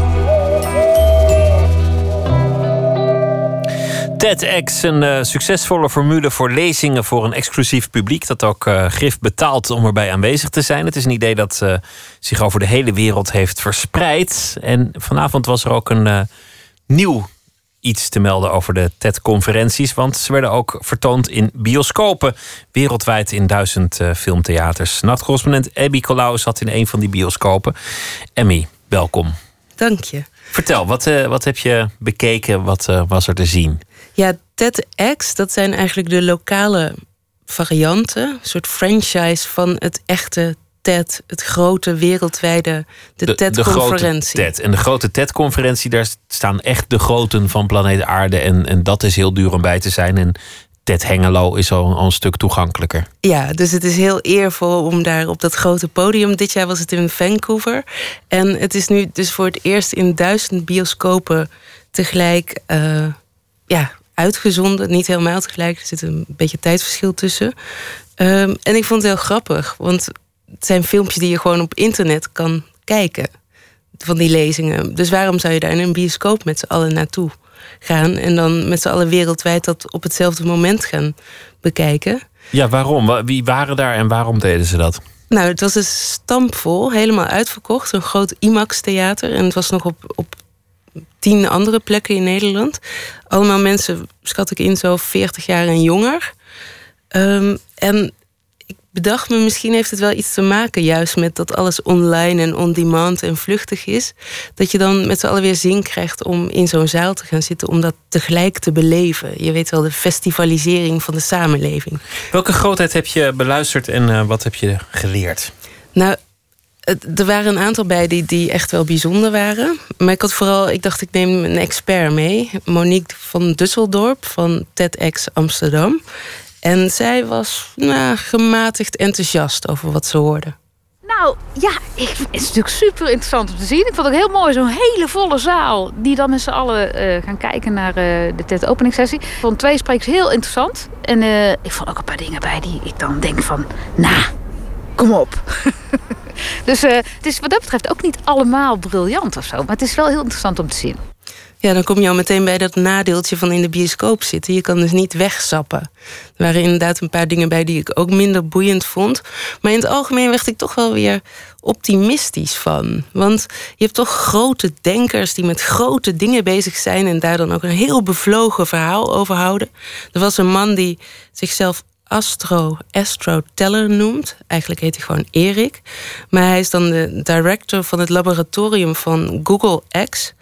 En daar proberen ze echt de grote wereldproblemen op te lossen. Dus dan gaan ze gewoon, zonder daar sceptisch of cynisch over te zijn, gaan ze nadenken over: kunnen wij niet het voedselprobleem oplossen? Er zijn natuurlijk ook allemaal economische redenen voor, maar het is dan toch heel fijn om zo'n bevlogen verhaal te horen. En de mensen die op zo'n podium staan, die worden ook echt uitgenodigd om de toespraak van hun leven te geven. Monique Dusseldorp van Op het moment dat iemand echt een goede TED-talk doet... of bij ons dan een TEDx Amsterdam-talk... Dan, dan is dat gecondenseerd in 18 minuten... eigenlijk een samenvatting van alles waar die persoon heel goed in is... en het beste over nagedacht heeft... op de meest bijzondere manier verteld. Dat was ook het succes. Dat, dat, dat mensen er alles aan deden om het publiek te boeien. En, en echt ook zonder te speech, alsof hun leven er zo'n beetje van afhing. En ook hele grote, de, de, de toespraak in Nederland van de opperbevelhebber der strijdkrachten. Met een, die met een wapen het podium opliep, bijvoorbeeld. Er zijn heel veel voorbeelden die bijblijven. In 2006 uh, begon dat. Wat heeft het nou teweeg gebracht? Hele mooie toespraken, veel gekeken op, uh, op, op internet. Het staat nog op YouTube, maar, maar wat heeft het nou veranderd? Uh, ja, ik denk dat er een soort beweging is gekomen. Er zaten nu in de zaal ook heel veel vrijwilligers die op de een of andere manier betrokken waren.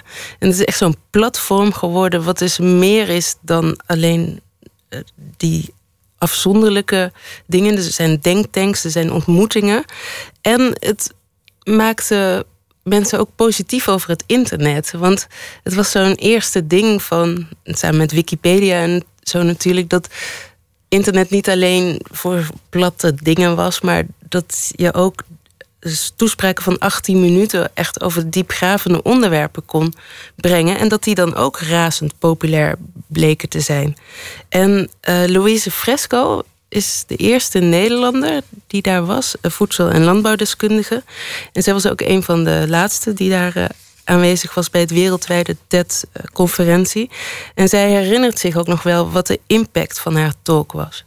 zweefde helemaal toen ik daar wegging. Niet omdat ik vond dat ik het zelf zo goed had gedaan, maar omdat je echt door zo'n ja, eh, zo'n groep mensen die dan allemaal luisteren en reageren, word je echt gedragen. En denk je van ja, dit, dit heeft echt impact. Chat wordt natuurlijk ook heel veel door niet vakmensen bekeken. Dus mensen die gewoon een brede culturele belangstelling hebben. Al dus eh, Louise Fresco. Ehm, je zou verwachten dat het sleets wordt op een zeker ogenblik. Ja, aan de andere kant blijven er natuurlijk elke keer weer nieuwe ontdekkingen gedaan eh, worden. Dus is er ook altijd wel weer wat nieuws te melden. Maar er is wel iets grappigs aan de hand met die TED Talks. Monique van Dusseldorp. Wat je nu ziet is dat uh, door dat die talks zoveel online bekeken worden, uh, dat mensen TED Talk gaan doen. Weet je, dat ze iets naspelen. En dan is er een soort recept van persoonlijke emotie, worsteling, uitkomst, bericht aan iedereen. En dat, ja, dat is een nadeel, want dat, dat levert een bepaalde eenvormigheid op. En dat is natuurlijk zonde. Ja, ik, ik dacht nog iets anders op te merken. Namelijk dat het steeds meer ook over lifestyle gaat. Over mindfulness, over hoe je stress moet vermijden. Dat soort dingen. En dat dan gecombineerd met die typische TED-manier van praten... dat kan dan ongeveer zo gaan klinken. If the moon could dream, I think that would be its dream for us. It's an honor to be with you. Thank you very much. Met van die pauzes zo laten vallen de hele tijd. Ja, dat is ook echt, echt hoe je dan een hele goede speech geeft. Hè? I have a dream. Of, uh, of nou ja, als, als de moon kon praten, de, de maan kon praten, dan zou het zo klinken. Um, ja, het is ook een beetje een clubgevoel hè, inmiddels. Ja, want ik vroeg aan uh, Monique van Dusseldorp... van is dat nou waar wat ik denk te voelen? Dat, dat het steeds meer mindfulness achter, steeds meer levensadviezen. Er werd ook heel vaak gezegd van je moet vaker met je kinderen spelen. En dan denk ik van ja, misschien wil ik wel liever horen wat de nieuwste natuurkundige ontdekkingen zijn. En zij dacht dat ook wel te ontwaren. TED heeft het thema voor volgend jaar al aangekondigd. En dat is helemaal over het zelf. Dus, uh, ik dus denk... dit jaar Dream en volgend jaar het zelf? Ja, precies. Ja. maar ik, kijk, verhalen over de wereld zijn ineens een uh, club geworden. En die club die gebruiken mensen nou ook voor advies over hun leven. Dus het, dat clubgevoel maakt ook dat die levensadviezen serieus genomen worden. De TED-conferentie duurt nog uh, drie dagen en alles zal weer op het uh, internet terug te zien zijn. En TEDx Amsterdam is in november weer. En Nicolaou, dankjewel en uh, een goede nacht. Jij ook. Anneke Klaus debuteerde in 2005. ze heeft daarna meerdere dichtbundels geschreven. Deze week zal ze elke nacht een gedicht uitkiezen en voordragen. Het gedicht van deze nacht heeft als titel Vonk.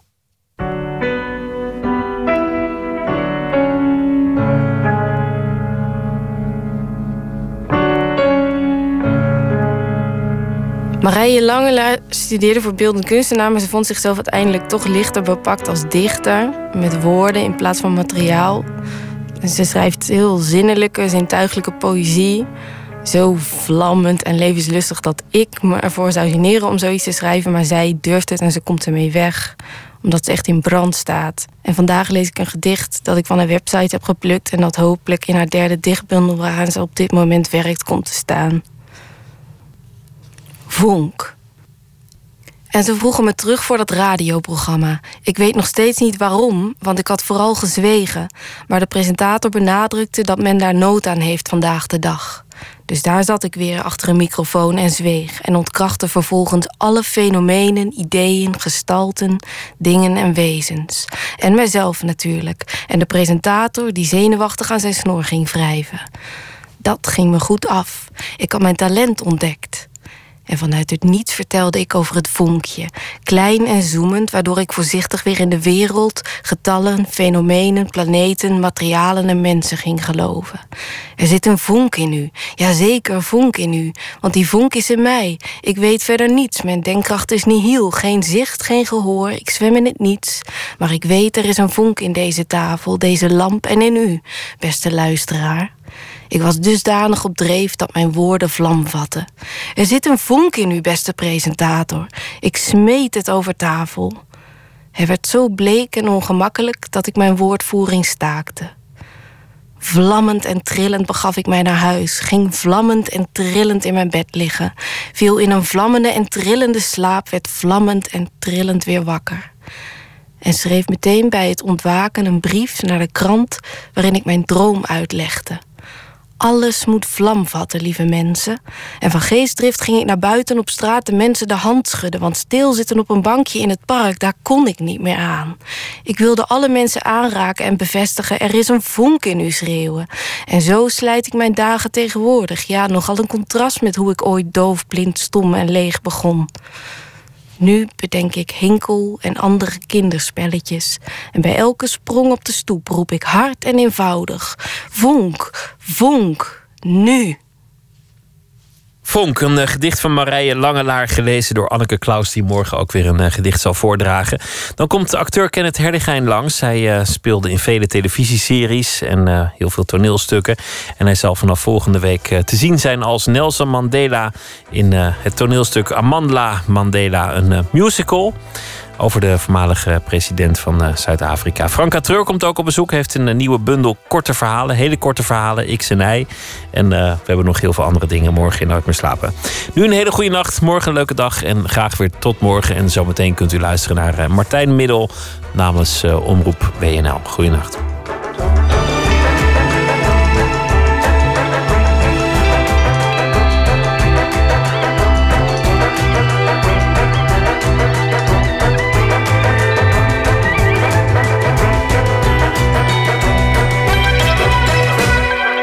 Radio 1, het nieuws van alle kanten.